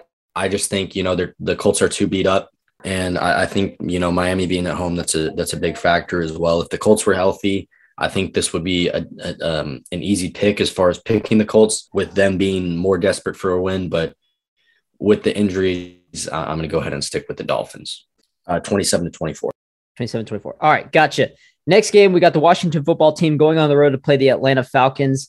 Oh God, I mean, this could be in the running for AIDS game of the week too. Uh, but you know, Washington not being terrible. I, will I'll I'll say it's not. And the Falcons finally got a win, so that that saved them for for making this AIDS game of the week. Atlanta has won six straight games versus the Washington football team. Something to note, Preston. What is the spread in this game? Washington is favored by one and a half. Washington is favored by one and a half. Gledhill, did Taylor Heinicke and the boys bounce back after getting obliterated by Buffalo? This is another tough one, man. Uh, you know what? I'm gonna say I'm gonna say their D line is gonna be the uh, is going to be the X factor in this game. I just I just don't really have much faith in the Falcons uh, right now. I, I don't have faith in their coaching staff. I don't have faith in the pieces around Matt Ryan, that O line, the receivers, um, outside of maybe Calvin Ridley, their run game, their defense at all. I don't have any faith in their defense. So I think uh, I think Taylor Heinicke has better pieces around him coming into this game. I, I like Terry McLaurin to have a, have a solid day for my fantasy team and um, I'm gonna I'm gonna say Washington wins this game, thirty to twenty six. Yeah. Uh, I agree, but I don't think it's going to be that high scoring offensively. This game is going to be a little, a little bit lower scoring. But I agree with you. I think the difference maker will be the defensive line of the Washington football team. I, I don't care if it's in Atlanta. I really don't. I mean that uh, it's not like Atlanta has home field advantage anyways. Like they're the, the Atlanta Falcons at the end of the day. So they're they're very fortunate that they they squawk out a win versus the freaking uh, Giants there. But they'll they'll come back to reality when Matt Ryan gets completely obliterated by this defensive line. So I got the Washington winning. Yeah, I think they shut him down. I'm going to say the Washington football team. I agree that they win, but it's going to be a little bit lower scoring. So I'll say that the Washington football team win this game 21 to 14. Preston. Man, the Falcons have been hoeing me this year, bro. I picked them once this year. I picked them against the Eagles. Um, and then I had the Giants last week. And then, of course, the Falcons beat yeah. the Giants. Man, dude, literally like I, I don't know how good they are. Then Washington's defense, they've been holding me too because I thought they were going to be the best defense in the league this year. I had them in like all my fantasy leagues. I drafted Washington defense. They're the worst defense in fantasy this year as of right now. They they were number 32 in the league in fantasy defense. So both these teams have literally pissed me off this whole year. Uh, with that being said, because Washington's defense isn't what I think, and because the Falcons beat the Giants last week, and both y'all pick Washington, I'm gonna have to stick with my gut and go with the home team. Uh, I'm gonna take the Falcons this week. Falcons, if you let me down this week, I'm not picking you the rest of the year. Don't let me down.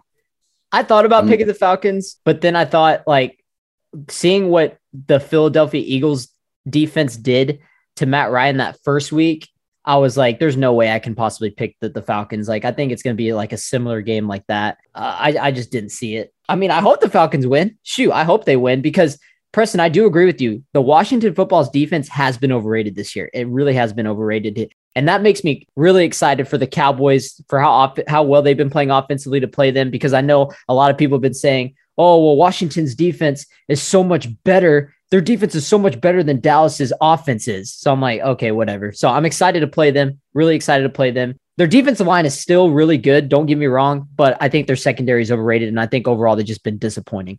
Yeah, dude, their their coverage is so lackadaisical in the secondary. It's it's been terrible. Like quarterbacks are able to get the ball out of their hands in two seconds. Like Chase Young can't get to the quarterback in two seconds. Doesn't matter how good or how fast you are. Myles Garrett, like you know, you see him freaking shape shifting to get to the backfield, and he can't get there in two seconds. So um, as far as the final score goes, uh, I'm I'm gonna choose like a weird score. I'm gonna go 15 to 12. Falcons. All right. Let's go ahead and move on into the next game. Oh, okay. Here we go. Here we go. The NFC West, baby. The NFC West. This is where they start beating the hell out of each other. The division games are coming. We got two back to back ones here. Let's start with this first one. The Seattle Seahawks going on the road to play the San Francisco 49ers. Russell Wilson, 15 and 4 record versus San Francisco. That's including the playoffs, the most wins versus any opponent ever. Wow. Okay. Something to note. Preston, what is the spread in this game? Um, the 49ers are favored by two and a half. 49ers are favored by two and a half, and give me them to bounce back this week. I do not like Seattle this year. I do not like how their defense is. I don't. I honestly really am just not a fan of Seattle. I think they are the worst team in that division. I will go on a limb and say that right now. They are the worst team in the NFC West right now. Cardinals are playing good. 49ers, yes, they had a tough game, but they really did beat. They beat themselves versus the Packers. They beat themselves. They thought that they could score with all that time left and not have to worry about Aaron Rodgers. Nope. Nope, nope. You were wrong. You were wrong, and you made a huge mistake, and that's why you're not three and zero. That is why you are not three and zero. You made a horrible, careless mistake, Kyle Shanahan. Wrong on you. Shame on you. You should have won that game versus the Packers. I think you come back to reality. You bounce back, and you outcoach Pete Carroll, who is outdated. You outcoach the Seattle Seahawks, and you win this game at home. I like the 49ers this game. Give me the 49ers 27 to 24. Gledo, who do you got? Yeah, this one's tough, but you know what? Man, I got I got faith in Russell Wilson, man. I'm taking the Seattle Seahawks to win this Oh, game. oh, did hey, hey, didn't you have faith in him last week? What happened? What happened last week? They lost to the Vikings. They lost to Minnesota Vikings without Dalvin Cook. Go ahead, Gledhill. Have faith in Russell Wilson. Have faith in him again. Do it again. No, I'm going to do it again. I'm doing it again. I'm, I'm picking the Seahawks in this game 27 26. It's going to be a great game. He made some great points, but I, I don't think I don't think the roster around Russell Wilson's too bad. It's not as bad as it had been as it was last year. I think they have a better roster this year, and I think they're going to beat the 49ers in this game 27 26. Am I going to pick Jimmy G to win a game over Russell Wilson? I, I'm not going to. I'm not going to pick that. I think I think Russell Wilson is that great. 27 26. Seahawks Seahawks bounce back, not the Niners. Boom. Preston. You hear that sound, Gledhill? That's the sound of you sucking Russell Wilson off. Bro, dude, okay, they're going to split this year, but the 49ers are not going to lose this game at home. The 49ers have looked too good the first three weeks of the season. You know, granted, both teams are a little beat up right now. Tyler Lockett might not play. Uh, George Kittle might not play. And then K'Waun Williams is out. Josh Norman is out. So that San Francisco secondary, that's definitely a, reason for concern there. And so you might you might get Russell Wilson having a really good game, and you, this might turn into a shootout. It probably will turn into a shootout, but I, I don't see the Seattle winning at home. I've got 49ers um, winning in a high scoring game, 31 to 28. All right, fair enough. Let's move on. Arizona Cardinals going on the road to play the LA Rams. This is another NFC West showdown. LA Rams have won eight straight games versus Arizona. Preston spread in this game. Uh, the Rams are favored by four. Rams are favored by four. Okay. I, I just want to come out here and, and say that I was wrong about last week. I apologize. I I really I just really I was more scared for picking the Rams last week because I knew the second that I would have picked against the Tampa Bay Buccaneers, Tom Brady would have proved me wrong and won him that game. But hey, man, the Rams are legit. The Rams are you got to be happy for happy for Matthew Stafford. He's just in a perfect situation. He's you know showing that you know it was Detroit's fault the whole time. I mean, he's always been elite man, I, I love I love this Rams team. I love you know defensive side of the ball. I did say that if their their weakest link is definitely their run game, but it's still not bad. It's still not bad at all. The thing is about them is they're so good in the passing game that their run game doesn't have to be that great because their their passing attack is just so crazy. Cooper Kupp is playing phenomenal. Like he is playing so good, bro. I'm like amazed how amazing he's playing right now. And I knew that I knew I texted Preston and Gledhill this. I knew that game was over at halftime because I totally forgot about this stat last year. It started popping up after every game last year. Sean McVay was 39 and 0 when leading at halftime. And now they won that game by 14 points. Or they, they won that game by 10 points, but it was a garbage time touchdown in Tampa Bay's favor. So they really won by 17 points. They were ahead about 17 points that whole game. He is now 40 and 0 when leading at halftime. If the Rams have a lead at halftime, don't pick against them. That's all I got to say. I mean, they're, they're, they're going to find a way to win the game. So, uh, yeah, but Gledhill, I'll let you start this one because I started the last one. 40 0 at halftime. I mean, you got to be happy for Matthew Stafford and the Rams. Well, it's it's it's a pretty cool formula, right? I heard it was like like a comparison to Bill Walsh back when he had his dynasty um, with the Niners. Sean McVay's been so good at you know not only coming out with a good script and having success you know early on in the game, but then he's also really good at adjusting and getting his team ready to play in the second half. You know, after they talk things over over you know during halftime. So it's just uh, it's a tough formula to beat. The Rams are rolling right now. You know, as dynamic as Kyler Murray is, he's been more inconsistent than Matthew Stafford. Um, I, I, trust Matthew Stafford more right now. I trust Sean McVay, you know, as, as, a coach a little bit more right now. You know, I have no reason to pick against the Rams right now. I think they're, they're the best team in football. And I don't think I'm going to pick them to lose until they show some more vulnerability and they do lose a game. So, you know, it's a division game. It could be really interesting. It's probably going to be closer than people think. You know, they're like, oh, you beat the Buccaneers by 10, you know, and of course there's that garbage time touchdown. So maybe they beat them by more, but, you know, oh, they're going to blow out the, the Cardinals. But I, I, don't think it really works like that in, in NFC West games. I, I think it's going to be close, really fun, but I, will take the, uh, Rams to win this game 34 31. I just have no reason to pick against them right now. 30 to 25, Rams win. I agree with everything you said, Gledhill. I'm not going to pick against the Rams unless they give me a reason to. So uh, I like what the Cardinals have been doing 3 and 0, but I, I do really, they've shown a lot of flaws in, in some of these games. Should have lost to Minnesota, did play kind of sus in that first half versus Jacksonville. Arizona showing a couple of, of weak spots on their team, but I expect this game to be fun. I expect Kyler Murray to go in there and, and and make some pretty good plays. But overall, I just think the Rams are just going to be too much. They're just going to be too much. And if you think I'm picking Cliff Kingsbury to outcoach Sean McVay, you're crazy. So 30 to 25, this could be a pretty fun one. Closer than people might think. Rams win. Preston, who do you got? Yeah, Sean McVay is a much better coach than Cliff Kingsbury. Rams are going to be the number one seed in the NFC this year. I'm saying that right now. Rams go in there, win in a fun game, just like you guys are saying. Let's go 38 to 30. Sounds good. And Kyler Murray is looking like uh, one of the MVP favorites early on this season. I did say he was a dark horse for MVP. I would love to see him win MVP this year. It's just going to be, it's going to depend on how the Cardinals end up finishing this year. So we'll see what happens. Next game, we have the Pittsburgh Steelers going on the road to play the Green Bay Packers. Pittsburgh has won five straight games versus Green Bay. This is the first time that Aaron Rodgers will face Big Ben since the Super Bowl. So, I mean, even though it's five straight for the Pittsburgh Steelers, obviously, in the last time they played in the in the playoffs was that Super Bowl game, and Green Bay won in AT&T Stadium. First time that they've played each other in a while. Uh, I mean, it's crazy how these quarterbacks are in different parts of their career right now. You know, Big Ben you know, we look at him and we we think, oh God, like this dude is uh, why is he still playing? How is he not retired? Looking at the Bengals game, just the way he like some of the balls he threw. I, I saw a play where I literally don't know what Mike Tomlin was thinking on this play call, but and it could have been somebody else, and it could have been like their offensive coordinator or somebody else that called it, but it, I think it was fourth and five or fourth and eight. Definitely wasn't a play that you can just like run. You had to throw it. They were inside the red zone, and they they did Najee Harris on a little wheel route, and Big Ben literally just dumped it off to him, and he went like two yards, well short of the first down, didn't go anywhere. Turnovers on downs. I was like, why in the world would you run that play? And, and like it, it was just a disaster. It's pretty much just sums up how the Steelers offense has been this whole season, just really flat. They relied too much on Najee Harris. That Bengals game, they looked terrible. The fact that Big Ben was battling a pectoral injury and he threw the ball 58 times, like you can't do that. You you can't expect to win games that way.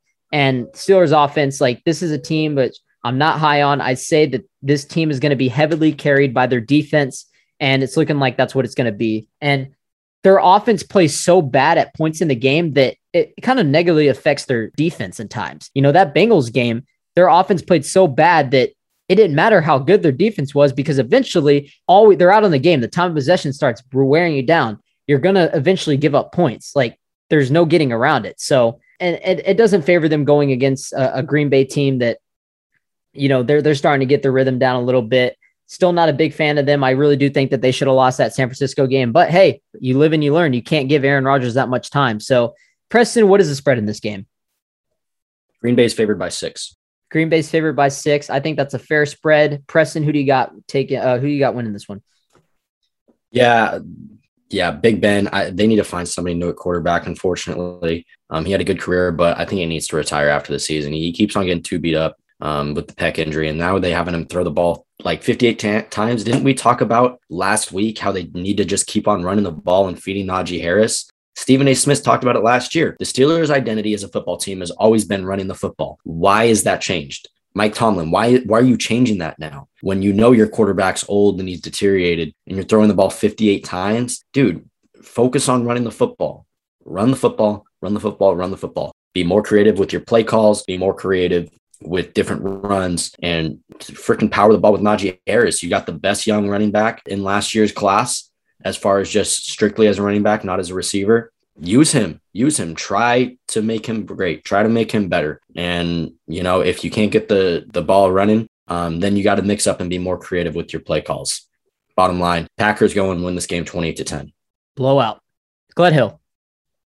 Yeah, it's interesting because last year we kind of saw some signs that Big Ben was aging, you know, later in the season when when they started to lose some games and you know start to look you know less like you know a top team in the NFL and more like a team that was going to be you know entering the first round and being bounced out early, um, which of course what happened. You know, we started to see signs that Big Ben was aging later in the season last year. I think the most notable game for me, at least when I noticed it, was that Bengals game on the road uh, when they got upset and I was like, oh shoot, the Steelers are not looking good right now. They're they're kind of falling off. You know, Big Ben, he's his decision making starting to fall off a little bit. He's he's hasn't been mobile in a long time. Yeah, this year we're seeing early on in the season, and I, I just think the Steelers have a lot of questions offensively. Packers are coming off a big win against the 49ers. Aaron Rodgers is still looking like Aaron Rodgers. I saw a couple of the throws he made in that game, and it was just fun to watch. And I, I just think the Packers are going to be able to do a little bit more offensively, even though, you know, I, I think maybe they'll, they'll be they'll be slow down early in this game. It may maybe may take the Packers a quarter, quarter and a half to get going. Uh, we know the Steelers can always show up on defense, but um, it'll it'll probably be like a twenty four to seventeen type of win for the Packers. I think if I'm Mike Tomlin and I want to win this game, I'm literally throwing everything at Davante Adams, literally everything at him. Double team him if you have to. I don't care. Like the fact that looking at that game last week, how much like how much of a difference maker Davante Adams is and how much Aaron Rodgers loves that dude, like you can make adjustments on him. Like just think about it. Davante Adams had 19 targets in that game versus San Francisco. 19 targets. The next Packer wide receiver had four. Like that is a huge difference. And I talked about how the Packers did not do a good job in the draft you know, drafting Jordan Love that year, you know, we, we all talked about that and getting AJ Dillon instead of Tee Higgins. Like the fact that they did all that, like they could have had Tee Higgins as a number two guy. And, and, and instead you have Marquez Valdes-Scantling, who's inconsistent as hell. You got freaking Allen Lazard, who's, who's better as a number three guy. And then they, they, they released Devin Funchess because that dude didn't end up working out with them because he kept getting hurt for them. So the fact that their next biggest target has four, to Davante Adams 19, like that's a you know that they like force feeding Davante Adams. Aaron Rodgers loves Davante Adams. So if I'm Mike Tomlin, I'm the Steelers. I'm freaking doubling Davante Adams. I'm giving that dude problems. I'm helping him at safety. I'm doing everything I can to shut down Davante Adams because you know where Aaron Rodgers is going. You know where he's going. And uh, you know if he start, but you know obviously Aaron Rodgers, if he sees that, he'll get other people involved and he'll mix in the run game too. But yeah, I expect the I expect the Packers to win this game pretty easily. I think the spread is fair. I think they go over a little bit. I think the Packers win. Let's go 28 to 19.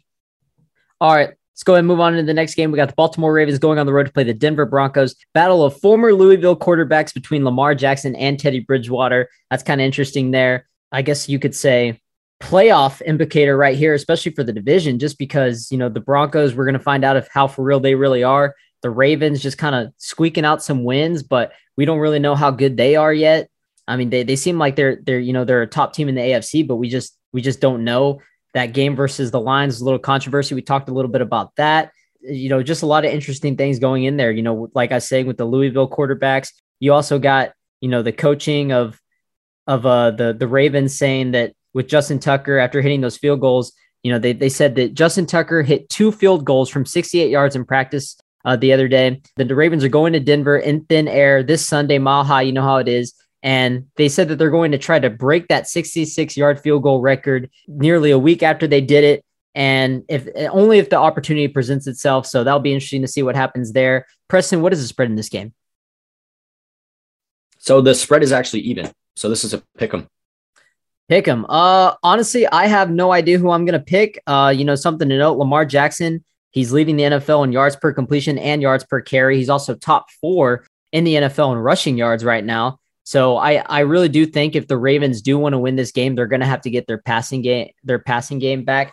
Uh, good news for them: Rashod Bateman is off injury reserve. They just activated him, but he's most likely not going to be able to play until the next week. So don't expect anything out of their passing game just yet. But Hollywood Brown's got to figure out something with the drop mistakes. He keeps dropping a lot of crucial balls in that Lions game that game could have been a lot more of a blowout for the in the Ravens' favor if Hollywood would have just caught a couple more passes. He didn't, and that's why it came down to the very end. Which I mean, you could have said easily that the the Ravens should have lost that game because of that delay of game that should have been called. And but uh, you know, obviously, if Hollywood Browns makes those catches early on in the game, you know, the Ravens win that game pretty comfortably. But they didn't. Gledhill, I know you're you're a little more high on the Broncos than me and Preston are. I know you have them as a as a for sure top 10 team. I just need to personally see more. But who do you like in this game? Yeah, this one's tough. You guys can hear me, right? I'm, I'm in the car now. Yeah, we can hear you.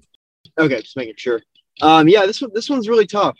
I mean, I, I said that the Dolphins Colts uh, might be tough just because there's a lot of variables there, and that is obviously true. But there's Den- I mean, Denver has figured out a formula, right? We, we know that they have that defense, right? Vic Fangio, we, we know he can coach defense. We, we've known that in past years. People are obviously going to be a little bit higher on him so far this year because the team's winning. But he's a defensive coach, and so they, they figured out they're going to work it. We're going to win with defense, and we're going to have a quarterback who isn't going to make a ton of mistakes. He's going to get it done, do it, make sure that we're not turning the ball over. You know, setting up a short field for our defense, and it's worked for them so far then again, we just we don't we don't really know yet. They haven't really. I mean, shoot, they played well. They played the Giants. They played the Jaguars, and who else? The, the Jets, Texans, the Jets. The Jets. That's who it is.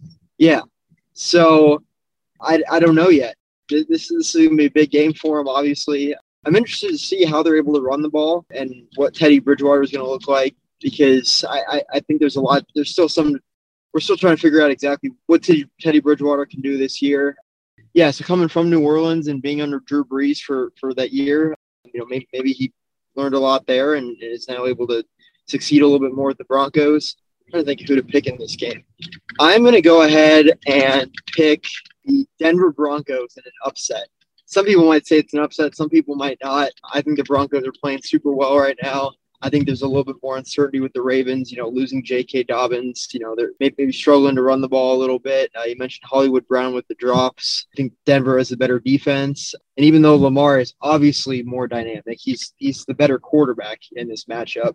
I think he, he might be a little bit more mistake prone. And I think Teddy has good enough pieces around him to be able to succeed. I think Tim Patrick for the Broncos is the guy who stepped up pretty big, a wide receiver yeah, I'm, I'm excited to see what the Broncos can do in this game. I think they're going to get a nice 28 24 win.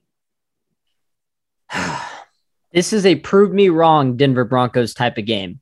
And so prove me wrong. That's all I got to say. Denver Broncos, prove me wrong. I need to see more. I know y'all's defense is elite. Von Miller, AFC Defensive Player of the Month. Uh, and this is coming off of a guy who had ankle surgery and didn't play and missed the whole 2020 season. So, you know, their defense is elite. They're going to give Lamar Jackson and this Ravens team a lot of problems. But I just think the Ravens are going to find a way to win. And this is just like a prove me wrong type of game for the Broncos. So I'm going to stay, I'm going to play it safe and I'm going to pick the, the team that is favorite, the team that I think is better, and the team who, who just has the better quarterback. So I'm going to take Lamar Jackson and the Ravens to win 28 to 24. I think this will come down to the last possession. The Ravens hang on and win. And prove me wrong, Denver. That's all I got to say. I just I, I I know y'all I know y'all's defense is elite, but show me that y'all are an elite team. Show me that you're that top 10 team that a lot of people are saying and t- tell me that you're that top 10 team that Gledhill has been talking about this whole uh, this whole these past 3 games. Show me that. You showed me that and the team you took care of business. You beaten the bad teams. You beaten the bad teams. Now this is your first test. Let's see how for real y'all are. Ravens win 28 24. Prove me wrong, Denver. Preston, who do you got? Yeah, so this is a game where I'm going to pick the opposite of what I think is going to happen. And I think that the Ravens are going to win this game. So I'm going to go ahead and take the Broncos. I'm going to say the Broncos win 20 to 17. Okay. So you're, you're saying, like, knowing that you think the Ravens are going to win, the Broncos are going to win? Yes. Okay. That's fair. God, dude, we're all going to be like spread it out this week. We picked so many different games. Holy crap, this is ridiculous. And we're still not done. We got a couple more to go, three more to go. Let's get them out of the way. Tampa Bay Buccaneers going on the road to play the New England Patriots. Brady returning to New England for the first time since joining Tampa Bay. I mean, this has been all over the media. This news has been everywhere. This is probably going to be the most watched game this this week, no doubt about it. Everybody wants to see Brady return to New England you know, him versus Belichick, who was the man all along. I mean, obviously, all these stories coming out with, you know, Brady didn't want to play with Belichick since 2017. And then, you know, Brady and Belichick's conversation, their, their goodbye conversation when he left to Tampa Bay with the whole, oh, it was over the phone. He didn't talk to me. And then, and then Bill Belichick finally addressing all the rumors and saying, I've always respected Brady and I never wanted him to leave, blah, blah, blah. So, you know, you know how they get the media is just always twisting everything and and trying to they're trying to get a storyline out of out of this big matchup, this most anticipated matchup for Brady returning to to Foxborough. And and you know it's smart. Why wouldn't you? You're going to hear that all week long. You're going to hear that all weekend long about Brady and Belichick, all the drama and everything. I don't need to go too much into detail on that. Obviously, I think Tom Brady was was more of the success. I mean, it was the system, but I do think that Brady was the main factor of it. Don't really need to go into that. I mean, just some interesting things to note. This is the largest age gap of any QB matchup in NFL history, with Brady being 44 years old and Mac Jones being 23. So this could be like not really like the passing of the torch, but more of just like the passing of the torch of like Brady. You know, this is this is not my team anymore. This is you know Mac Jones's team, and and if this is your franchise guy, then you know you know you're the young dude coming in, and this is your team now, and and let's see if Brady can beat you. So a lot of interesting storylines for this game. Preston, what is the spread in this game? I'm curious. Did oh, what happened to Preston? No. Gledhill. Okay, you can you can do this game. All right, yeah, yeah. I don't, I don't know what the spread is. I, I, would imagine it's. I mean, if I had to guess, where did he go? I'd okay, I'm gonna, I'm gonna invite him by... back. I'm gonna invite him back. But you can, yeah, you can go ahead. My bad. Yeah, absolutely. I'd say it's. I mean, shoot. If I had to guess the spread, I would say it's probably Bucks by maybe five or six, maybe a touchdown. It is on the road, uh, and it's a highly emotional game. You know, I, I think it. My first thought is like, okay, let's let's ignore the big story here. Let's just look at the matchup, the Buccaneers versus the Patriots. But then you think about that, and you're like, you know what? You can't you can't take the emotion away from this game. There is going to be some emotion here. There's going to be, we're all, you know, Tom Brady's human, Bill Belichick's human. This is players on both the teams or players on the Patriots are human. You know, this is, you cannot take the emotion completely out of this game yeah, I'm just uh, I, I, I think that was really interesting that you brought up in. It's the largest quarterback age gap in, in league history, a 21 year age gap, which means that Mac Jones was what two years old when Tom Brady entered the league. Isn't that insane? Yeah, I can't. I mean, it's hard to fathom to be honest. So, uh, man, who am I going to pick in this game? I'm gonna I'm, I'm gonna go with the Buccaneers on the road just because I think they are the better team. Top to bottom. Uh, I think their defense is still trying to figure some things out. They have some questions in the secondary. Their secondary has not looked good so far. So there's there's some questions there. They've been a little sus. They don't have that same fire yet that they you know they were playing with during that Super Bowl run last year. But you know they, they still have the same guys, so you know they'll figure it out eventually. I, I still think you know they're really well coached on that side of the ball. But um, yeah, I'm, I'm going to take the Patriots because I think they are a better team, or not the Patriots, the Buccaneers because I, I I do think they are a better team. I think Tom Brady's going to win this matchup, and it has nothing to do with oh I, I I'm going to hate it because Tom Brady's going to win, and then everyone's going to be like oh yeah that well that seals it. Tom Brady's all of a sudden he was the reason for the dynasty, not Bill Belichick. It, it can't be that simple. It's not going to be just because of this one game. One anything can happen in one game doesn't mean Bill Belichick's any worse of a coach doesn't mean Tom Brady's, you know, any better of a quarterback or vice versa if the Patriots win. You know, the combination of the two of them uh, made the dynasty work. It's not solely one person. Maybe I'll give more credit to Brady because, you know, yeah, he's won the diver- divorce, if that's the, what you want to say. But um, yeah, I'm going to take the Buccaneers just because I think they're the better team. And, you know, you got a rookie, Mac Jones, who is all of a sudden thrust into this really, really, really emotional game you know, and it's his, it's his fourth game in the league, and um, he's coming off of a shaky performance last week. So, you know, you're kind of wondering where his confidence is at heading into this week. So, you know, if I'm Bill Belichick, I'm sitting down with with Mac Jones and just saying, listen, like there's going to be a lot of, of motion heading into this game, but let's focus on what we need to do. Focus on making plays uh, with our offensive pieces. And the Patriots do have some some pieces this year, you know, unlike in, in maybe the past couple years. Um, they have some guys who can get it done. Um, you know, I, I, think the Patriots have put up some points. I think Max Mac Jones is going to have a much better game, but um, I also like you know the Buccaneers defense to make a couple plays, and even if it's close late, I mean, you know, you know what Tom Brady's going to be able to do. He's gonna he's gonna goat the Patriots out of this game just like he did against the Cowboys. It's not like they're playing the Rams. So the Buccaneers are going to win this game. I think it's going to be like a 34-23 kind of thing. Preston, Oh, and what uh, we lost you right right before when I was asking you what the spread. So what is the spread? Gledhill said he thought it was going to be like five or six. Tampa Bay is favored by a touchdown. By a touchdown? Okay. So yeah, I'll I'll go ahead and, and start this one, Gledhill. I I don't think this game is going to be that close. I really don't. I don't care how much the media has been hyping up this whole Brady returning home and Belichick and everything. The fact of the matter is, the Patriots are not that good. The Patriots are not that good. They're not nearly as good of a football team as people thought coming in. They're not as good as I thought they were coming in. And they're not only catching Tom Brady returning to their stadium this uh, this year, a little homecoming game. They're also getting a pissed off Tom Brady from last week. He's pissed off from this past week. They got embarrassed by the Rams. They're going to fix the mistakes this year. And honestly, I, I think this game is going to be a blowout. I, I think Tom Brady can go in there and throw three to four touchdowns pretty easily, and I think he's going to torch them. And I really don't like the the Patriots offensive line this year. I think the issues are are really showing, especially this past week when the Saints defensive line was all over them, forcing Mac Jones to make a lot of mistakes. He threw two picks, and the Saints forced a lot of turnovers. I expect the Bucks defensive line to give this offensive line a lot of problems. I and and then now that James White is going to be out for the season. You know, that doesn't help them in their run game trying to get Damien Harris involved. So I think this game is actually going to be a blowout. I think the Buccaneers go in there, they bounce back and they win easily. I got the Buccaneers winning 30 to 14. I think it's going to be a blowout. Preston?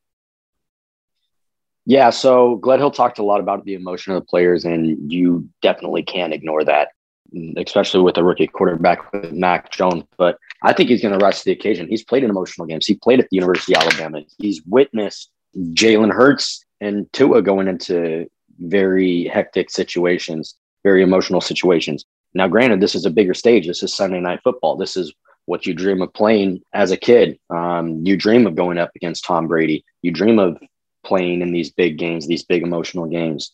Um, and I think he's going to rise to the occasion. I think he's going to be prepared. Um, I think Belichick is going to be more than prepared. I think he, he probably been following that that Buccaneers team all the last season, whether he wants to say it or not. I think he has been following. I think he knows um, all their weaknesses, and he's going to take advantage. First of all, you can't deny the NFL and, and sports in general are just a tiny bit rigged. You can't deny that. There, there's definitely the refs are probably going to favor the Patriots early, try to make this a close game, try to make it as dramatic as possible. This game is being hyped up as potentially the game of the year the regular season game of the year. And I just think that, you know, it's going to be a close game. It's going to come down to Tom Brady with the drive at the end of the game. Um, and I've got the Patriots winning this game 31 to 27. Tampa Bay. Is that what you meant?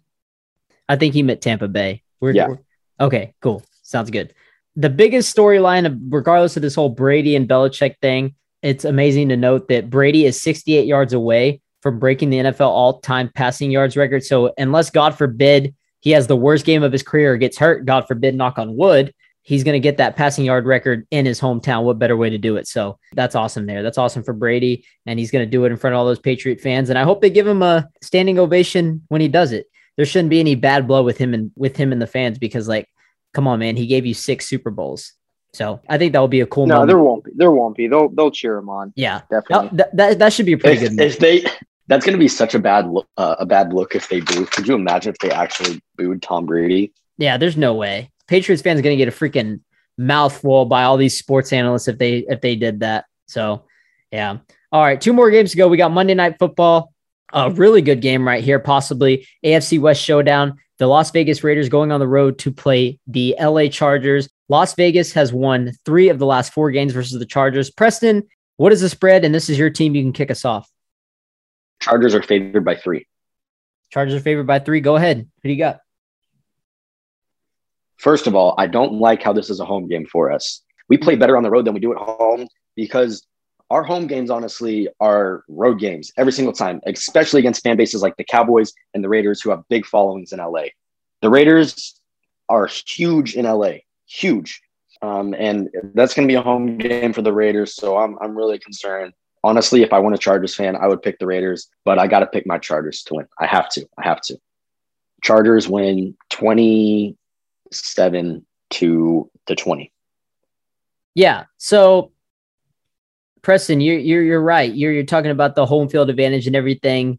When Derek Carr was asked about playing the Chargers this week on Monday Night Football, he uh they asked him and he said another home game. So that kind of concerns me. I hope the Raiders aren't taking the Chargers lightly because the Chargers are uh the Chargers are for real, man. They're they're for real, and the Raiders, yeah, they might be three and zero, but they skunk out a win versus the the Dolphins. There, you got to be ready to play. You got to be ready to play in this this division showdown.